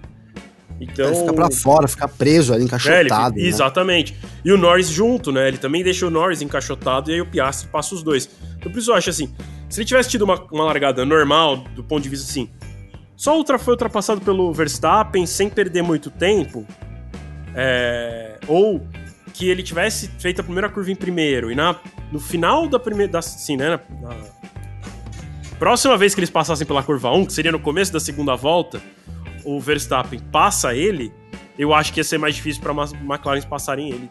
E aí eu acredito que ele teria terminado em segundo, sim. Isso teria transformado a corrida em, em poxa, em algo com muito mais oportunidades, né, Nath? Teria sido muito mais legal, inclusive. Ah, teria sido mais divertido de se assistir, né? Porque é aquele negócio, a gente não assiste mais para saber quem vai vencer, mas para as outras posições, né? Então, acho que seria divertido de assistir, seria também interessante de ver se a McLaren também ia continuar com essa estratégia de beneficiar o Norris, ou se os dois iam brigar para terminar no, no, último degrau do pódio e tudo mais. Então, eu acho que a gente teria aí uma movimentação diferente da corrida. É isso. e sabe o que tem também que pesa muito, Garcia? É, eu acho que não daria pro Hamilton jogar a vida dele ali, nem seria justo, cara. Porque, queira ou não, velho, o que a Mercedes fez já é um, é um grande avanço, né? Vamos lembrar a Mercedes lá do começo dessa era aí. Então tem todo um trabalho de uma equipe. E, e a gente tá vendo uma briga direta com a Aston Martin hoje. Então você jogar tudo a perder, né? Eu acho que tiraria muitos pontos internamente pro Hamilton também, né? Então, é, vamos lembrar isso. Hoje a, a Mercedes ganhou bons pontos no, no, nessa briga de construtores, que vale uma grana, né? e apesar dos pesares, a Mercedes é a segunda colocada nos construtores, né? Então, isso é importante também, né? Não poderia jogar a vida ali, não seria nem justo. Né? Acho que se ele tivesse feito isso, a gente estaria é, teria ficado talvez animado ali uma volta ou outra, mas estaria criticando muito ele aqui por ter, né, depois de quase 40 anos aí jogado, né, o carro no, deliberadamente, que é o que teria que ter feito ali, né? Não teria outra alternativa. Não dá para dar um toquinho. A partir do movimento é, que o Verstappen estava é, é. do lado, ou ele bate no Verstappen, né? Ou ele é inteligente, deixa o Verstappen passar e tenta, quem sabe, né, aí atacar o Verstappen lá, como alguns pilotos tentaram, como o próprio Russell tentou, que era por fora da curva 2, é, da 2 ali, né? Ali, era uma, é uma possibilidade. Né? Então faltou isso daí, essa, essa pitadinha aí, mas não podia jogar corrida fora, não. boa. A gente já vai falar também, que tem o pessoal pedindo aqui, a gente já vai falar do Ricardo também, mas eu queria também falar, é, a gente tem uma grande largada do Carlos Sainz, subiu de 11 para sexto. Claro que teve a confusão e tem sempre alguém que, que se dá bem na confusão, mas também é uma forma de, de competência você conseguir sair de uma confusão de quatro carros estão envolvidos, né? E o Russell, esses dois acabaram fazendo boas corridas de recuperação, né? Porque o, o Sainz ficou no Q2 ontem, o Russell ficou no Q1. Alguém quer destacar alguns desses dois pilotos? Até o Russell, inclusive, estava num ritmo bem forte hoje, né? O Russell foi ah, quem mais ganhou é, posições. Que... Foram os três, né? eu falei alguém. Mas é só, só pra, só pra dar uma informação, é que o Russell foi o piloto que mais conquistou posições hoje no, em todo o grid. Boa, Nath? É, pra mim ele foi o piloto do dia hoje. Então, Pérez, ele. É, é a história do Pérez, né? História de vida do Pérez. Ele vai, larga de uma posição péssima, tem o melhor carro do grid, daí consegue escalar o pelotão e terminar no pódio. Ai, piloto do dia porque ele escalou o pelotão. Cara, ele só escalou o pelotão porque ele se colocou naquela situação. A Mercedes, a gente até pode falar isso do Russell, mas a Mercedes tem toda a questão de aquecer os pneus duros e na classificação teve a questão de ter que usar o pneu duro no Q1 e tudo mais, e não tem o melhor carro do grid. Então, eu acho que o Russell foi bem. A gente também não pode negar, não pode esquecer, na verdade, da boa largada do Tsunoda. Apesar dele ter terminado atrás do Ricardo, ele largou bem e ele tava ali. Acho que ele, nas primeiras, nas primeiras voltas, ele estava em 11, então, assim, ele também largou bem. É, já, já, eu, eu ia colocar o Pérez num assunto separado, Gavi. Mas como ele já justamente entrou, eu acho que é isso. Acho que já pode jogar os, os três juntos aí, né? Porque é curioso que a gente, a gente elogia a corrida do Russell. E claro, a gente elogia a corrida do Pérez também. Foi uma boa corrida. Não dá também pra gente falar que não, né? Mas é isso que a Nath citou. É, ele caça os problemas dele. Tipo, sabe, você é, compra um problema para vender solução, né? E parece que é a, a, a, é a sina do Pérez, é a vida do Pérez, como a Nath falou. Porque ontem teve um meme muito engraçado, não sei para quem é, gosta de Simpsons tal, tem um episódio dos Simpsons que o, o Homer ele tá todo em forma, assim, né? Então, e a Marge, ó, oh! né? E atrás ele tá todo enrugado, assim, né? Ele, ele segurou as rugas, ele tá assim, fui para o Q3, aí atrás tá lá, terminei em nono, né? é, o, é o Pérez. Que é isso que ele tem feito realmente. Então, é difícil, faz Boa. grandes corridas porque comprou problema no sábado, né, Gabriel? É, cara, é, isso é, é, uma verdade inegável. Eu mesmo puxei um destaque positivo para ele hoje lá no grupo, né? Falei, olha, pô, o Pérez é aí, tá, tá, tá chamando esse destaque positivo para ele hoje né? E, e, aí você citou, né, o, Gabriel, porra, mas tá sempre largando, tá, tá puxando esse problema, e é verdade, né? Que não, foi a Nath, não, é, é, não tem como fugir dessa realidade, né? Tivesse feito o trabalho, o dever de casa, então talvez não tivesse tido esse destaque, também não tivesse que passar, mas da mesma forma o Russell, para ser justo aqui também, né? O Russell também, a gente viu hoje um Hamilton ah, tudo bem, o Hamilton fez uma volta impecável e tal, não sei o quê, mas a, o Russell ganhou 11 posições, porque largou em 18º óbvio, né? Também tivesse largado de oitavo, nem teria como ganhar 11 posições, né? Se ganhasse a corrida. Então, então, assim, é uma, é uma verdade inegável, né, cara? Não tem como você fugir disso. Mas, considerando as circunstâncias, etc., não é comum né, um piloto largar lá atrás, assim como o Russell, né? 18 e também conseguir a, a corrida né, da forma que foi aí e tudo mais. É, até ganhou a posição do Leclerc lá, porque, de novo, a gente nem falou da Ferrari ainda. Aliás, a Ferrari, vou fazer um parênteses, nem apareceu na transmissão quase hoje, né? Verdade. Só quando teve a, a, punição lá do Leclerc, Ferrari para baixo, mas ainda foi premiado com essa é, sexta posição. Mas também porque, né, caçou ali, aí não foi culpa dele, talvez culpa da Mercedes. Mas, cara, eu, eu, hoje eu vou, eu vou falar bem do Pérez, sim, e não, não sei se eu vou dar o destaque positivo para ele, vou deixar lá pro fim, mas é, é assim, porque eu acho que ele fez o dever de casa dele, né, que é obrigação, né? Ele foi contratado sim para fazer isso, mas a gente sabe que não, não é todo mundo, principalmente nesse segundo assento da Red Bull, poucas pessoas conseguiram de fato exercer a sua função ali, né? Então ele, ele fez, e se ele continua fazendo isso, né? Mesmo que ele largue em décimo toda a corrida e termine em terceiro, cara, ele não vai ser mandado embora, que eu acho que é o grande, né? Porque é, é, é parou do. A gente olha como é doido, né? Há poucas corridas atrás a gente estava falando é, porque a gente tem que falar aqui também sobre a possibilidade até de, quem sabe, o Pérez aproveitar as oportunidades para ser campeão do mundo. Aí ele entrou numa decadência ao ponto de ser substituído no meio da temporada, não é? Pelo Ricardo, que já pulou e, e, e foi bem, né? E hoje ele foi bem também. Então acho que o destaque que eu dou positivo para ele não é nem é, é, mais por isso, por ele ter, né, nem tanto em si, por ele ter feito as ultrapassagens, que eu acho que ele deveria ter feito, ele tem um carro muito melhor, acho que é, é, é obrigação dele mesmo, mas por ele ter conseguido encontrar o seu caminho de novo, né? E aí, se ele fizer de, com, com, corridas contínuas assim, ele garante o assento dele, cara. Se ele fizer mais três corridas assim, ninguém mais vai falar do Pérez aí ser substituído pelo Ricardo, a não ser né? Que o Ricardo comece a chegar ali né, na, em quinto, imagina, com, com a draga que ele tá né?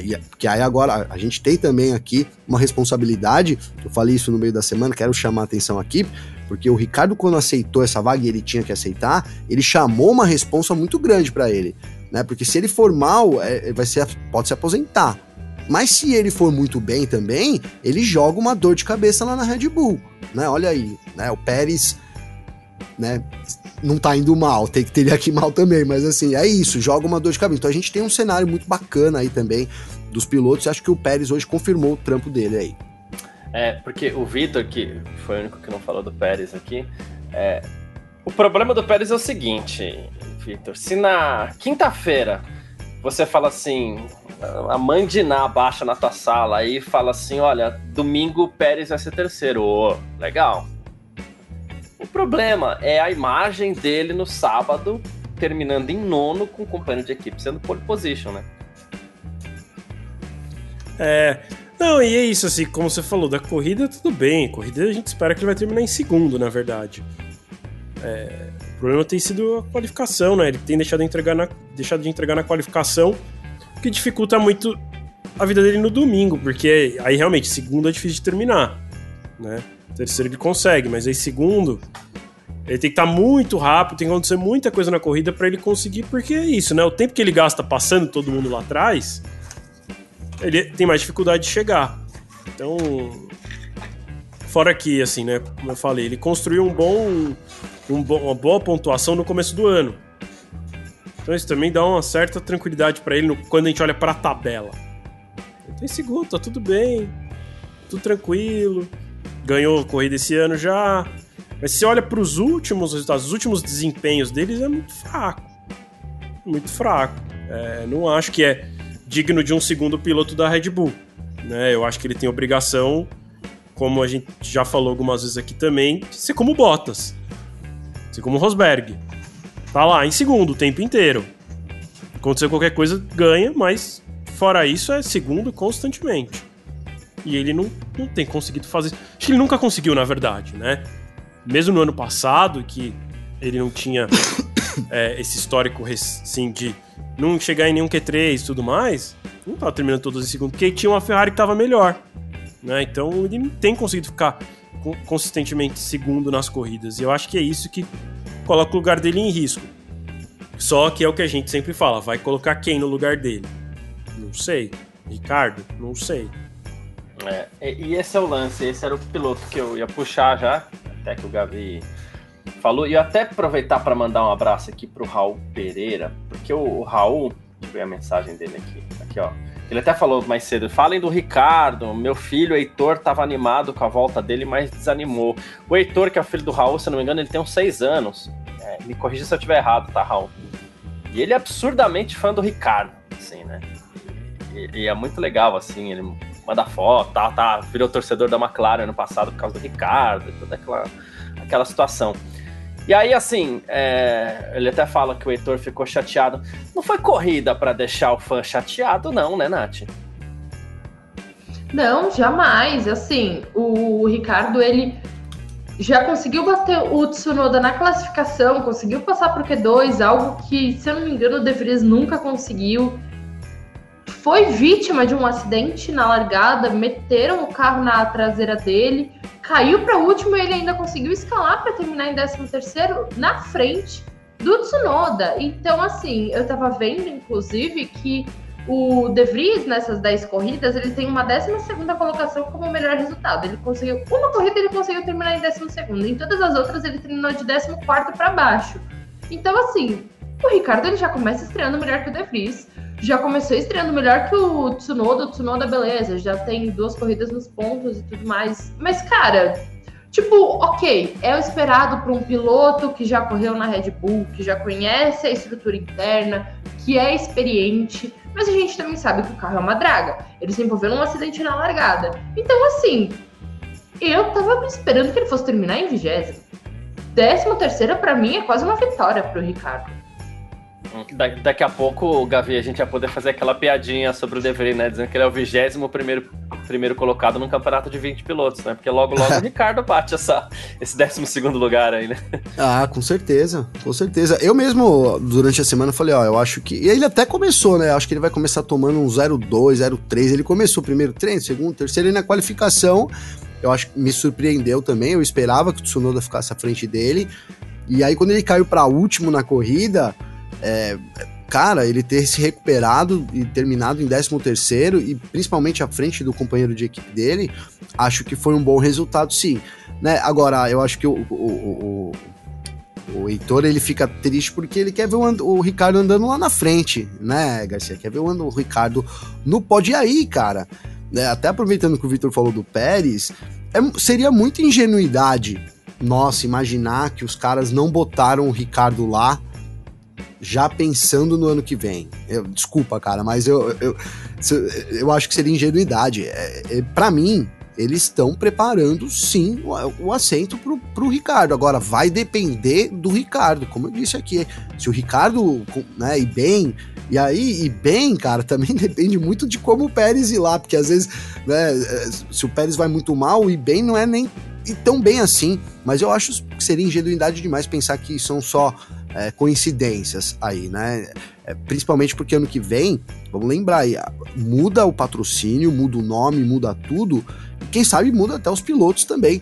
Né? Então, para mim, essa é uma preparação para o Ricardo se acostumando para no ano que vem assumir essa vaga do Pérez aí. Né? O Pérez fez o trabalho dele hoje, talvez ele dificulte mais essa saída. Se ele tiver numa, num bom momento, ele vai dificultar isso para Red Bull, sem dúvida nenhuma, mas acho que é uma preparação. E, e, mais do que isso, cara, o Verstappen já falou também no meio da semana: ó, se o Ricardo vier aqui e ser meu companheiro de equipe, eu acharia uma boa. Então tem a aprovação aí do Verstappen, porque a gente não é brincadeira, não. O Verstappen não. quase chamou o Pérez, pra, o, o, Ricardo para ser. Não, ó, é... tragam, tragam, é quase isso. Lembra que a gente falava muito sobre o Hamilton escolher o companheiro de equipe, etc e tal? Eu não vou dizer que isso é, é, é assim, mas você ter ali um apoio né? Você sentar na mesa, hein, Garcia? Como a gente fala da mesa do, do café, lá da Red é. Bull, você chegar e sentar na mesa ali do Horner, do Neil e, e do Verstappen, né? O Pérez, o Pérez sozinho na mesa do lado ali, cara, dá uma moral extra, assim. Acho que é, que é esse o caminho aí do Ricardo também. É, porque no começo do ano a gente brincava lá no, no F1 Mania em Ponto que quando o Ricardo chega na Red Bull, né? O rapazinho do café já traz o café do jeitinho que o Ricardo gosta. Porque o cara já tá ambientado, entendeu? Já vem aquele café, sei lá, é sem açúcar. Tá, aqui, é, senhor Daniel, é, o café do jeito que o senhor gosta, não precisa nem pedir, entendeu? E, e o Pérez de canto lá. Né? Essa pressão em cima do Pérez, ela já começa com a. Mesmo que. Porque o Vitor até tem uma teoria interessante que eu acho que o Ricardo não seria o piloto a ser contratado pela Red Bull. Mas a presença dele lá é uma sombra pro, pro para o Pérez. Né? Ah, de novo, pedindo licença para falar de futebol, às vezes tem um jogador titular bom, né? E o cara vai se acomodando, vai se acomodando. Você contrata alguém para reserva dele, um cara que é bom também. o cara fala assim, pô, vou precisar correr um pouquinho mais aqui para garantir minha vaga, entendeu? Senão eu não vou jogar, né? Então, nem que seja a sombra. Talvez a Red Bull nem pense em colocar, talvez pense, mas ela usa o Ricardo para fazer essa sombra, seja para o Pérez ou para qualquer outro segundo piloto lá, eventualmente. Não, é, é um super reserva de luxo, né, cara? Você ter o Ricardo no banco, vamos colocar assim, né? É um reserva de luxo.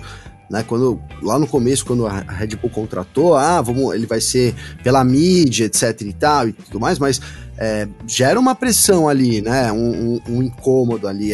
A, a, gente lembrando até esse começo de temporada, o único problema da Red Bull era interno. Né? Eu sempre, a gente sempre fala isso aqui, mas não custa repetir, mas é verdade, a Red Bull terminou o ano super à frente, com um carro muito bom, verdade? mas se tinha alguma treta, era entre os pilotos ali, aquela, aquele problema que começou no Brasil, etc e tal. Em Mônaco, né? né? Em Mônaco, na verdade, começou e estourou no Brasil ali, com o Verstappen né, não querendo ceder. A gente tava, eu e a Nath, tava lá na entrevista dos dois puto da vida, vou usar essa palavra aqui, porque eles estavam realmente os dois fulos da vida, né? Então vou mudar agora para segunda. é, mas foi isso, cara. Então, se tinha alguma coisa, é, é, então é isso. Quando o Ricardo chega, fica essa sombra, fica esse, essa, esse, né, essa necessidade do Pérez mostrar trabalho, mostrar serviço e cada vez ganha mais força, cara, né? E, e, e o Pérez estava colaborando muito para isso também, né? Colaborando muito aí fora do top 10, terminando longe aí do pódio. Então, de novo, a, a, eu acho que é ingenuidade pensar que não é de propósito, né?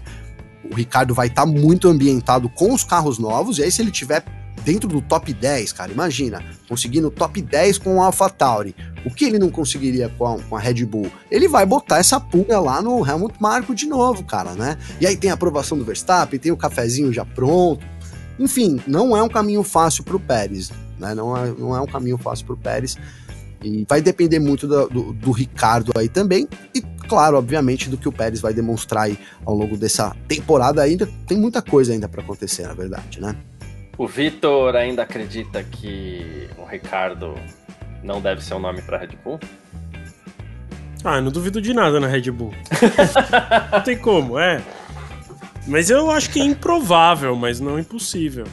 Eu não sei, eu acho que não não sei. Não sei. Eu acho que não. Eu acho que ele não, não deve correr na Red Bull. Mas, como eu falei, nada na Red Bull é impossível. Do nada. Os caras não foram lá pegar o Brandon Hartley pra andar na Alfa. Alfa lá na época Toro não era Alfa não era Toro, Toro Rosso. Rosso. Tipo. Ah, o, o, próprio Kvyat, quantas vezes ele já foi demitido e recontratado pela Red Bull? É o vai e volta, né? Daqui a pouco ele aparece de novo na Red Bull. É. é. Grosso. Sim. Kvyat é grosso. A Nath acha que o Ricardo pode aparecer na Red Bull ano que vem?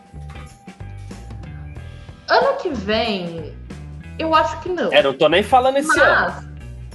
É. Não, mas assim, eu acho que ano que vem. É que assim, né? Eu acredito que não, mas daí vai vir o Helmut Marko e fazer alguma coisa que vai fazer a gente, tipo, calar a boca, sabe? Então, assim, de fato, da Red Bull a gente não pode duvidar absolutamente nada, sabe? Uma equipe que troca piloto igual, sei lá, o Vettel trocava de capacete, sabe? Então, assim, para eles. Né? é, então, para eles nada é definitivo, apenas o Max Verstappen. Então, sei lá, vai que ano que vem eles colocam o, o, o Pérez na AlphaTauri, que não vai mais chamar AlphaTauri, eles tiram o Tsunoda. Então, assim, não dá pra, pra duvidar de nada. Eu não acho que acontece. Eu não sei nem se o Ricardo vai continuar na AlphaTauri ano que vem. Eu acho que ele está sendo colocado mais como um tampão, uma solução temporária para esse ano, porque não tinha quem colocar de fato. Acho que ano que vem eles vão dar um jeito de trazer o Lawson, que ele tá correndo lá na Super Fórmula, lá no Japão, né? Então, eu acho que eles vão trazer o Lawson e o Ricardo, eu acho que assim, vai depender muito dos resultados dele. Eu não sei de fato se ele continua na Fórmula 1 no que vem, não. Tá aí um cara, velho, que não me convenceu ainda. Lion Lawson. Eu sempre vou falar isso aqui, toda vez que falo eu peço parênteses. Tomou pau, chorou no pódio do Igor Fraga em casa. E o Igor Mas Fraga merece a chance, vai. Mas merece a chance por tudo que eu, Gavi, acho que deu Até problema. Até apertei ah, o Enter aqui, ó. tão emocionado que eu fiquei. Mas é isso, cara. É, esse cara não me convence. Mas enfim, tá, todo mundo é uma. Vamos ver, né? Não me convence é um, também. É um provar, é um próximo nome que pinta aí, né? É, vamos ver. Agora, pode mudar muita coisa. O Vinícius está até falando aqui que o Tsunoda só entrou e se mantém até hoje na Fórmula 1 por conta da Honda. Só que essa graça de Honda tá acabando, né? A Red Bull já tem a parceria dela firmada com a Ford. Ah, mas é para 2026, ok. Né? Mas, por outro lado, que acho que é aí que tá o agente complicador de tudo, é que a Honda já tem a parceria dela firmada com, com, com Aston Martin. Né? E, o deixa de fazer Garcia. sentido. Não, o, claro. não, rapidinho, é, rapidinho, cara, rapidinho, senão eu vou perder a meada aqui, desculpa, velho. Não, é porque o Vinícius colocou aqui que ele não chorou. Chorou, Vinícius. Chorou sim, então chorou duas vezes. Chorou duas vezes, porque você tá me dizendo que chorou no DTM e eu não lembrava do DTM. Então chorou duas vezes, porque aquele perdeu em casa, eu vi ele chorando. Ninguém me contou, não. Eu vi a gente Aqui, Aquela que você falando de casa é daquele Toyota é, acho que é Racing Series ah, mesmo. Racing Series, que, que, ele colocou aqui. Racing é. Series, né? É. É, chorou, chorou sim duas vezes, então.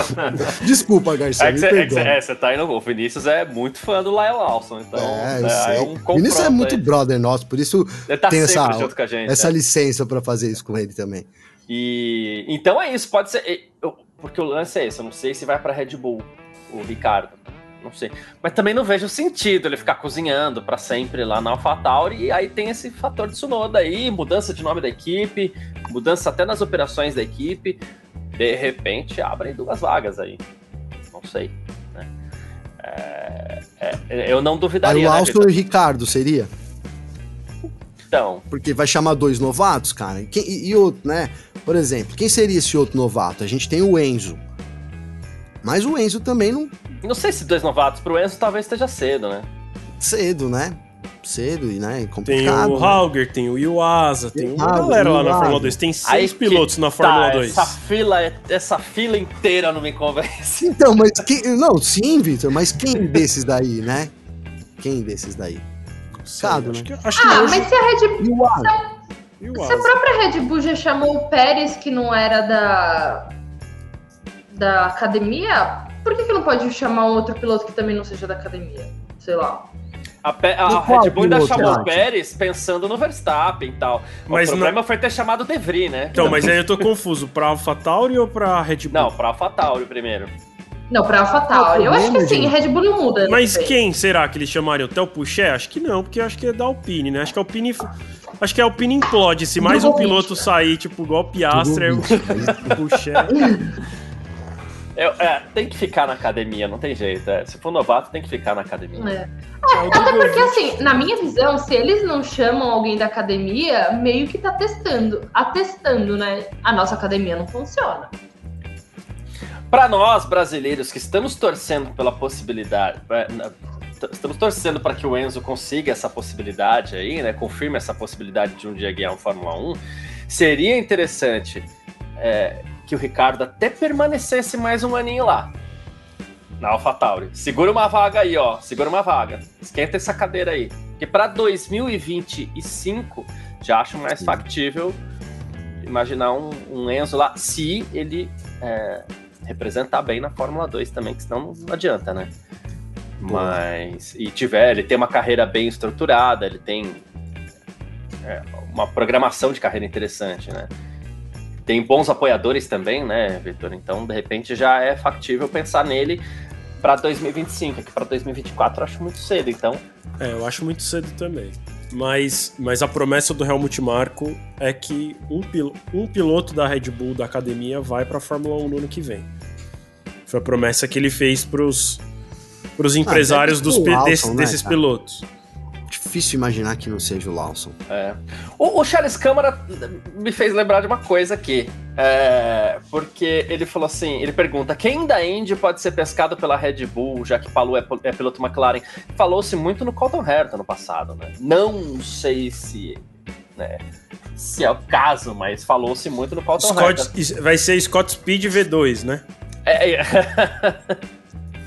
O Speed foi Toro Rosso também, né? Não? Foi. Foi Toro Foi, Rosso, foi, né? foi, foi. Por isso que eu tô falando. É, é. Aí depois ele não, não sabia o que fazer com ele, botaram ele de carro Red Bull lá na NASCAR pra ele correr.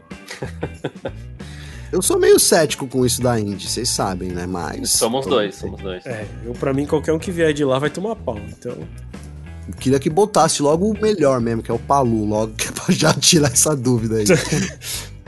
É, piloto de teste McLaren, né? É, é, o lance. Eu acho legal até esse, esse, esse crossover que a McLaren faz. É meio fake, mas, mas que faz, né? É, porque beleza, aproxima as duas categorias e tal. É bacana, mas piloto da Indy na Fórmula 1 eu acho que não, não, Não, cara, se. Pô, a gente, tá, a gente tem visto os pilotos da Fórmula 2 sofrendo, né, com pneu, com vários tipos de coisa, que é o grande lance, né? Imagina na Indy, que é to- totalmente diferente, o cara chega sem nenhum tipo desse suporte, né? Então, de ter passado por uma categoria de base da Fórmula 1, então teria que ter um cursinho muito intensivo, tipo, né? Seis meses. Aí você. tra- Transição, você cria um curso lá, que aí. Porque senão não dá pro cara chegar como piloto titular assim. Não- E aí você reserva. Cara, quando a gente não tem mais teste, a gente não tem mais nada, né? O cara não consegue, como reserva, né, ob- obter ali, ele vai ter que. Uma hora ele vai ter que cair. E aí tudo bem, se você falar, não, então ele vai cair, e aí ele vai ser um novato, e, e a gente vai considerar, vai pegar o Palu e vai colocar ele lá pra imaginar o mesmo desempenho de um Guan por exemplo, sei lá. Né? Ou então do Oscar Piastri, né? Comparando. Aí tudo bem. Agora, imaginar que o cara vai pegar lá, campeão da Indy, vai chegar, vai sentar e vai ganhar a corrida, eu duvido. Agora vamos jogar esse tabuleiro pra cima, Vitor, porque tem uma pergunta interessante aqui. Né? É, recentemente, há umas duas edições aí do, do Parque Fechado, três, sei lá, né? É, a gente citou, e tinha um assunto satélite ali, né? Mas a gente citou que esperava-se que o Alonso, ao chegar na Aston Martin, não tivesse tanta paciência e pudesse abreviar essa passagem dele por lá. Porém, chegou, pô, encaixou pódio atrás de pódio ali no começo da temporada. Porém, o próprio Charles Câmara deixa a pergunta aqui: a queda de produção da Aston Martin pode abreviar a decisão do Alonso de se aposentar? Ah, foi um bom. Eu, assim, eu nunca tinha parado pra pensar nisso. Não sei responder, como eu tinha parado pra pensar. Pode, mas. Mas eu acho que não, tá? Eu acho que não, porque eu acho que ele vai insistir. Assim, se esse carro já foi bom em algum momento, ele, ele deve acreditar, assim como eu acredito que ele tem solução. E eu acho que ele vai ficar lá pra ajudar nessa solução, Pra ele ter chance de vencer, seja esse ano ou seja no ano que vem. Então, mas mas não, não acho impossível, não acho impossível a gente chegar. E na Fórmula 1 nada é impossível, né? É bom falar isso também. É. Quem esperava que o Rosberg ia se aposentar depois de ser campeão? Ninguém esperava, tanto que né, a própria Mercedes não fazia a menor ideia, teve que sair correndo, contratar o Bottas. O Massa desaposentou, né? Foi todo aquele rolo. Então, assim, não acho impossível o cara chegar lá em novembro e falar: gente, então pensei mais, quero ficar com a minha família, correr no Dakar em janeiro do ano que vem. E é isso, beijos, tchau. Não acho impossível também, não. Mas eu, se tivesse que apostar, apostaria que ele fica. E, e a Nath, como tá vendo? A gente, a gente vem da fase do Alonso ano passado, a gente veio pro Alonso Paz e Amor no começo desse ano. Ah, estou ajudando, como está o meu companheiro de equipe? E, e como fica esse Alonso daqui pra frente? Terminou em nono hoje, né? É, como fica esse Alonso? Bom, ele ainda não surtou, então eu acho que ele tá mais paciente, né? Porque normalmente a gente já teria visto ele não, porque esse carro e tudo E no mais. rádio mesmo, né? Acho que ele não aposenta. É, então, exatamente. Eu acho que ele não aposenta ano que vem. Acho que ele continua no grid. Mas se o carro não melhorar, aí ele se aposenta ano que vem, vai correr de Indy de novo, tentar Indy 500, es- essas coisas. O, o Alonso, ele assim, ele aposenta de uma coisa, mas ele continua correndo de outras 5 mil. Então, assim, a gente nunca vai ver o Alonso de fato aposentado. É isso, Gavi? Tipo o Barrichello, né? Conseguir continuar na vida toda. Hoje o Barrichello fez uma publicação lá de lembrando aquele dia lá da Hungria. Lá. Eu comemorei muito aquele dia lá da Hungria, né? Lembra do Schumacher lá arrebentando? Aliás, quem não lembra, ai, ai, ai, ai, ai, falaram- ai, do Galvão, né? eles falaram. Quem não lembra ficou, vou ter que falar isso aqui, desculpa. Mas quem não lembra desse caso ficou lembrando, né? Porque na transmissão eles falaram isso umas 50 vezes, né? Nesse final de semana. Mas enfim, cara, é, foi, foi, foi bacana aí. E, e, de novo, cara, é... até perdi o fio da meada, Garcia, me desculpa. É Fernando cara. Alonso e essa queda de produção da Aston Martin. Não, sabe que eu acho que isso pode contribuir para ele sair, mas aí, depois do que o Vitor falou, eu já fiquei pensando aqui, quem sabe ele não entrou para fazer essa evolução mesmo, cara. Né, porque eu juntei o Vitor com o comentário do Vinícius Pereira aqui, que é verdade, ele lembrou uma grande coisa aqui, que é essa revolução que a Aston Martin vai fazendo na fábrica, né? Que é, porra, montando uma mega estrutura lá né? Talvez a melhor da Fórmula 1, não sei. Pelo menos é quem tá mais gastando grana nisso é o Lawrence Stroll. Então vai ter uma baita de uma estrutura. Então quem sabe o Alonso não seja peça, né, para poder fazer tudo isso funcionar e esteja até contratado para isso mesmo, né? Já saiba lá. Vamos lembrar que o Alonso disse que viu, né, conheceu detalhes aí, né, do projeto do, vindo do próprio Lawrence Stroll por isso topou entrar na Aston Martin. Então, eu, eu acho assim, pode. Eu fiquei pensando, pô, isso aí vai, vai motivar o Alonso a querer sair da equipe. Mas somando na sua, na sua, fazendo um briefing aqui, né? Tirando uma conclusão da nossa live, eu já acho que não.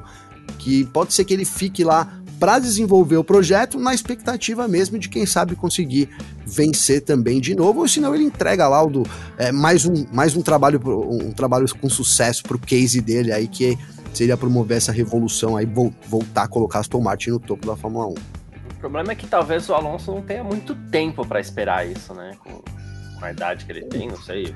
A exigência 2026, física começa a cobrar né? bastante também. É. Então, é para 2026. Talvez a idade cobre, mas ok, a gente sabe. São caras muito bem preparados também.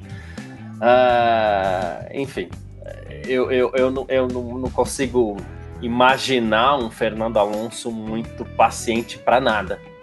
Isso pelo histórico. A Nath falou do rádio aí e só que esse Alonso de 2023 ele tem surpreendido a gente para muitas coisas assim, né? Em muitos motivos. Então, sei lá, mas eu não apostaria é, em Alonso na Aston Martin pós 2024 já, mesmo que o carro, se o carro estiver vencendo, vencendo corridas, ok. Agora, acho que nem só os pódios que ele tem conquistado seriam suficientes para manter o Fernando Alonso pós 2024, não. Tudo é achismo aqui, tá, gente? Importante dizer que ninguém tá dando informação de nada. Né? O que a gente trouxe de informação, a gente trouxe a três parques fechados atrás. Que... Eu achava que o Alonso estava só esse ano, cara, mas aí esse, esse avanço das tomates, essas as outras informações que foram aparecendo, eu já não sei, Garcia, eu já não sei já começo a achar que de repente ele foi contratado mesmo, sabe? Pra, pra ficar ali, meu, ó, a gente. Porque lembra, cara, o, o Lawrence Stroll ele falou: ó, a gente tá com um plano aqui de 4, 5 anos ser campeão do mundo. A gente até ficou tirando o sarro dele no podcast. Lá, é, esse plano é de todo mundo, né? Vou eu também, é. monto minha equipe, ó, pô, o plano aqui é ficar 5, 6 anos ser campeão do mundo. Mas aí ele começou a correr atrás, chamou o Vettel, chamou um monte de gente, né, cara? Começou a montar a equipe, tirou peças de parte técnica de várias. Né? Ele, o Stroll passou de um aventureiro, que a gente sempre fala, por um. Pô, cara, esse cara é sério. Né? Tirando a parte do filho dele lá, que isso não me convence, e ainda acho que eu vou voltar atrás por causa disso, né? Se, se manter esse moleque muito tempo aí sem dar resultados. Esse moleque. É, eu vou usar isso porque eu acho um absurdo, cara. É, nas últimas corridas ele até melhorou, mas nas primeiras ele tava muito ruim. E aí todo mundo, né? não, ele vai ficar a qualquer custo e tal. Eu já tô até xingando o cara por causa de todo mundo, né? Porque ele mesmo não disse isso, mas eu acho que é, que é complicado, cara. A Aston Martin precisaria desse segundo piloto aí, mas o fato é que não é mais um aventureiro. Então, vamos aguardar. Quem sabe o Alonso faça parte desse grande plano aí do Lawrence Stroll também. Boa. É isso. Uh, bom, uh, vamos direto para então aquele momento onde a gente elege os nossos heróis e vilões desse domingo aqui, né? É, pela ordem de entrada aqui na nossa, no nosso parque fechado, Vitor, Nath e Gavi. Lembrando que você que está assistindo a gente aí, tá aqui no chat também, você pode mandar a sua mensagem, elegendo os seus preferidos e os seus preteridos. Vitor, para você, quem foi o piloto do dia hoje no Grande Prêmio da Hungria, eu sei que não é muito fácil, né? Verdade, é, hoje não foi muito fácil porque eu comecei com um e depois, pelo fim da corrida, eu decidi que não deveria ser ele. então, eu vou, hoje eu vou eleger o Norris como piloto do dia. É, apesar daquela história do. É, putz, o Verstappen é ao concurso, tudo mais. Mas se, se ele fez a ultrapassagem da vitória, isso conta muito? Ele fez a ultrapassagem da vitória, mas eu nem conto, porque foi na largada. Hamilton é, deixou. Então eu tô excluindo esse critério. É, então eu fico com o Norris, porque eu acho que, cara, é bom ver um outro piloto que não é os últimos que a gente viu aí, né? Então Verstappen, Leclerc, Hamilton, é, andando bem, consistente brigando, sim, indo bem nos treinos, brigando por pole position. Hoje não brigou pela vitória, mas na etapa passada chegou a, brigar, né? Ele fez ultrapassagem. E aí hoje ele fez uma corrida consistente. Acho que foi um pouquinho ajudado pela equipe, é verdade. Por isso que, é, por isso que hoje é tão difícil de dar para um piloto, né? Porque todos, todos eu tenho um asterisco para falar assim: ah, o Russell. O Russell largou, é, é, é. caiu no Q3 porque ele quis. Ah, é, é que o, Russell o Pérez. Um o Pérez largou em nono porque ele quis. Então, assim, é.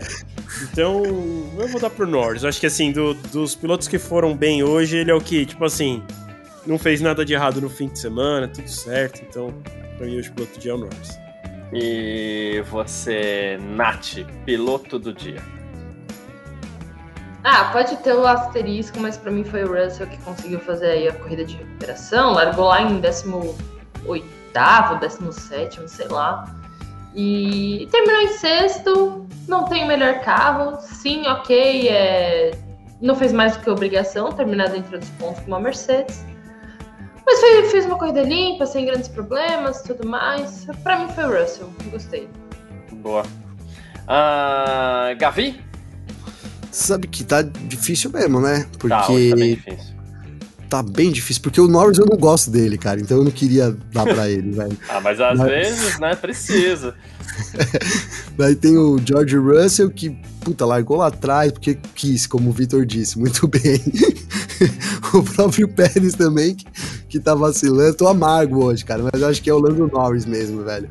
Né, o Lando Norris que vem conquistando eu de novo, vem conquistando meu coração de novo. A gente chamou ele de chato Norris aqui durante um tempo, né? Faltava, acho que, bons resultados. Ele é um menino do bem, né? Então vai, vai para ele hoje esse destaque aí, sem dúvida. E, cara, pô, a gente chamava de chato, não de menino chato. do mal, né? De coisas é, diferentes. É, não, mas eu, eu, esse foi por minha conta, Garcia, tá verdade. foi por minha conta. É. Mas eu queria também dar, assim, cara, como que impressionante essa McLaren, né? Esse salto da McLaren, cara. É muito impressionante. Muito. E aí os dois pilotos também, o Piastri hoje, né? Acho que, pô, ele poderia ter mantido o risco né, queria que a, que a McLaren tivesse. Ele poderia ter mantido a P2, desculpa. Queria que a, que a McLaren tivesse assumido o risco de deixar ele ali, né? Para fazer a frase direita aqui. Mas é isso, impressionado com, com esse desempenho da McLaren, que não é só. Né, não veio só. Não é passageiro, parece. Ela já foi bem na, em Silverstone, foi bem também antes, foi na Áustria, né? Áustria, Inglaterra e agora também é, em, em Hungaroring, que é uma pista bem diferentona. Então, cara, é isso. Bem animado. Aí a gente vai entrar num recesso, né? A gente tem a próximo final de semana o, o Grande Prêmio da Bélgica, depois aí essa, esse quase um mês aí, esse recessinho de férias. E acho que boa perspectiva para essa segunda metade da temporada. Eu tava dizendo no começo que achava que as equipes não iam chegar na Red Bull. Não sei, já tô achando que é possível que cheguem sim sei se esse ano, mas em algum momento chega assim. É, no ano que vem. É, é, é. Uh, eu vou começar aqui pelas menções honrosas, porque, assim, a primeira delas é o Verstappen.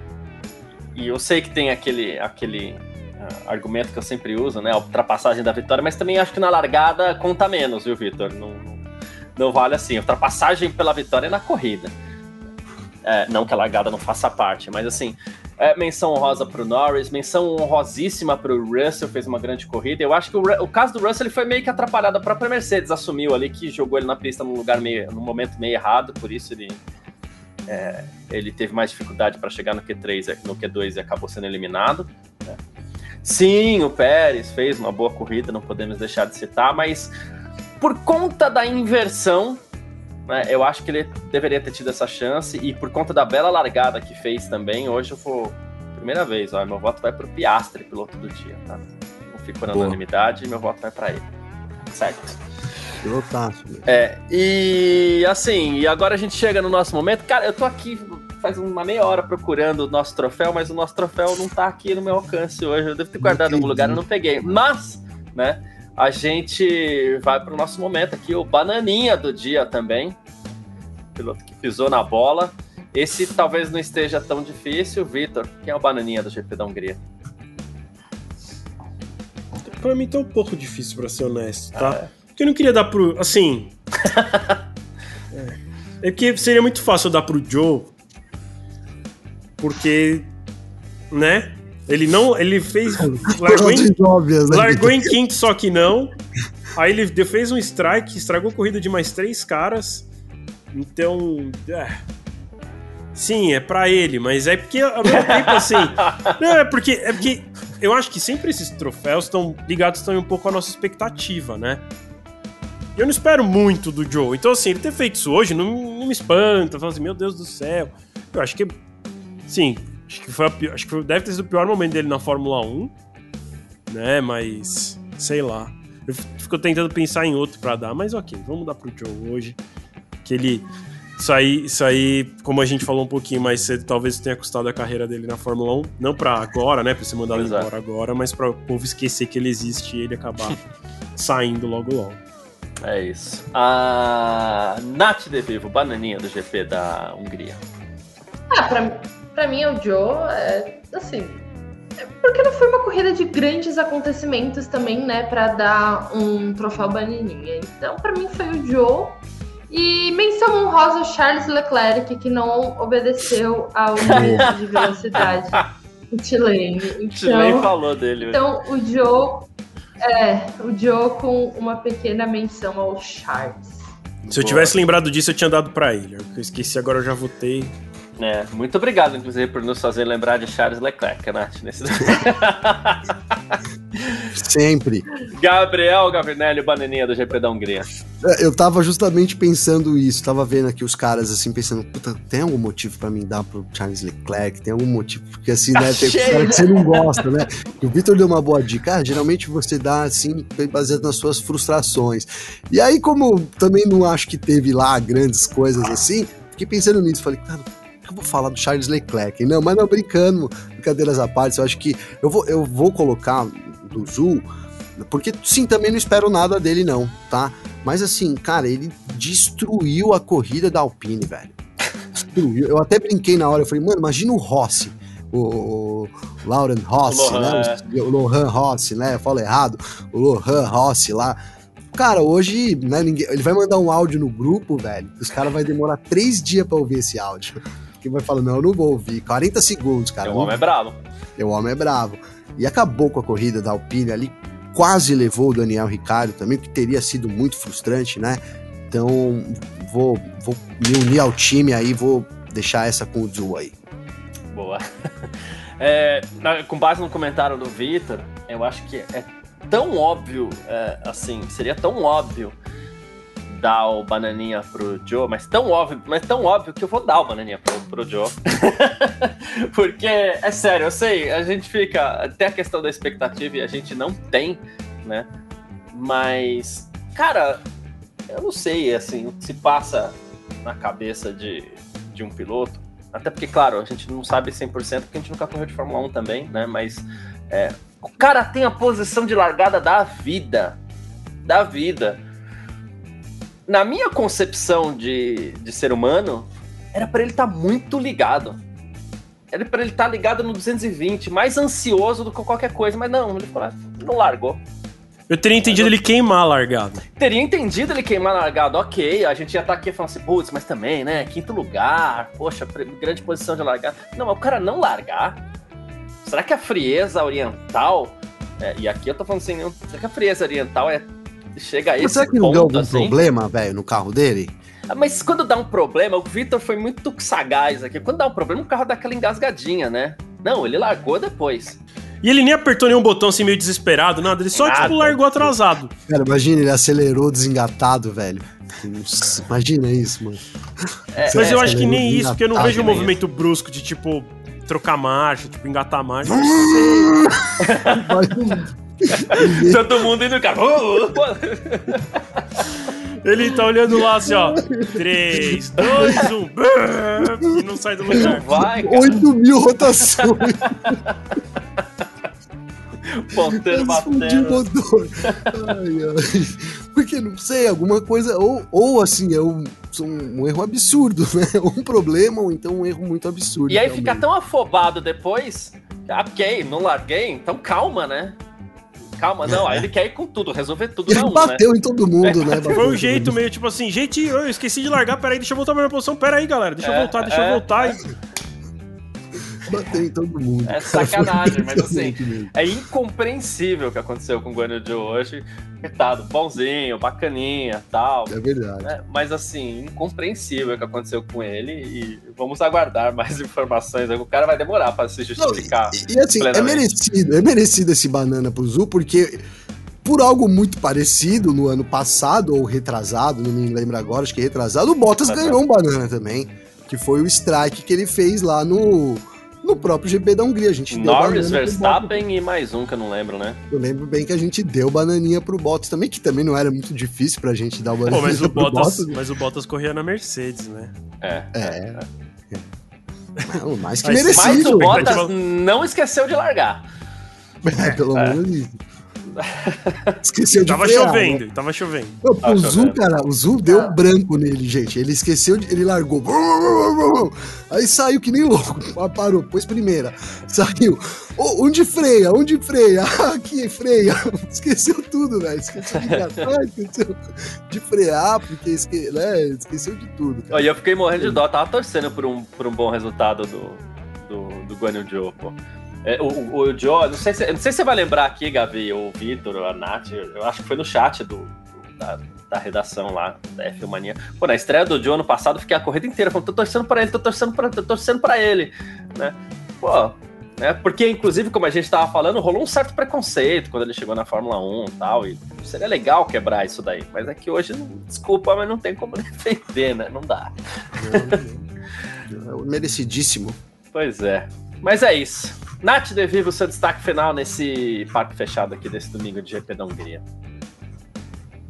Primeiro, muito obrigada a todo mundo que comentou. Obrigada a vocês. Sempre uma companhia muito boa de se fazer o parque fechado. E o meu destaque final vai para Lando Norris, que conseguiu destruir o troféu do Max Ah, é. Verstappen. Ele foi fazer aquela palhaçada de bater com a garrafa no degrau do pódio.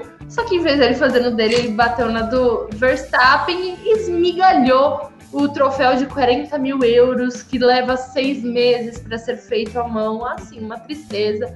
Tem vídeo lá no, no F1 Mania, então depois entrem Cara lá do Verstappen é a melhor, a né? cena cômica. Sim, A sim. cara do Verstappen é a melhor. E eu fiquei imaginando em casa, a cara, em casa não, já tá no altar, a cara de quem fez o troféu, né? Uhum. Sim. Aí eu passo o filme do Eu cara imagino a senhora cada- lá, pintando É. 20 meses, aí, tipo assim, pega o cara e quebra e fala assim. Aí ela morre, né? Ela, ela tem um, um AVC. Alguém, alguém vai chegar no Norris e vai falar, ó... Calma, amigão. Calma, né, velho? Uhum. A McLaren melhorou, você vai pegar mais Sim. pódios, calma. É, Uhum. é É o. Joselito. Mas é isso, tá vendo, ó? Tá vendo? Depois a gente fala mal do cara, ó. É, enfim. É. Mas é isso. Obrigado, Nath. Gavi, seu destaque final nesse parque fechado.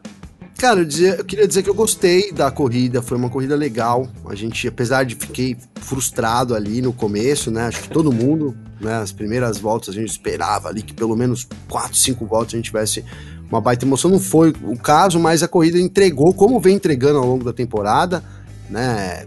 Em termos de estratégia. Rapidamente, falando dos pneus aí que a gente teve uma- um teste do- no- na qualificação, acho que foi bacana. Acho que foi bacana essa. Vamos ver, a gente vai ter de novo em Monza, né? Vamos ver, tirar mais uma, mas acho que esse, essa nova formato da qualificação também trouxe aí momentos interessantes para qualificação e quem sabe e deu uma agitada no grid, sim, e mais do que isso, deu uma agitada nas estratégias aí por causa do uso dos pneus, né? Então, é bacana, saldo positivo desse GP da Hungria, como sempre, as corridas lá em Budapeste eu gosto muito. E acho que esse ano não foi diferente, cara. Max Verstappen continua nadando. Agora a gente tem a novidade que é a McLaren. Todo mundo querendo primeiro alcançar a McLaren para depois alcançar a Red Bull. E acho que a primeira dessas é a Mercedes, né? Para fazer uma hierarquia rapidinha. Acho que depois vem Ferrari e Aston Martin aí. Para mim, a gente chega na Bélgica com essa hierarquia do grid aí também. Boa, perfeito. Obrigado, Gavi. Tamo junto. Uh, Vitor Berto, seu destaque final também. Seus destaques, geralmente. Valeu, valeu, galera. Obrigado por, por fazer o parque fechado com, com a gente. Por, e aí, todo mundo que tá assistindo a gente por ter participado também pelo chat.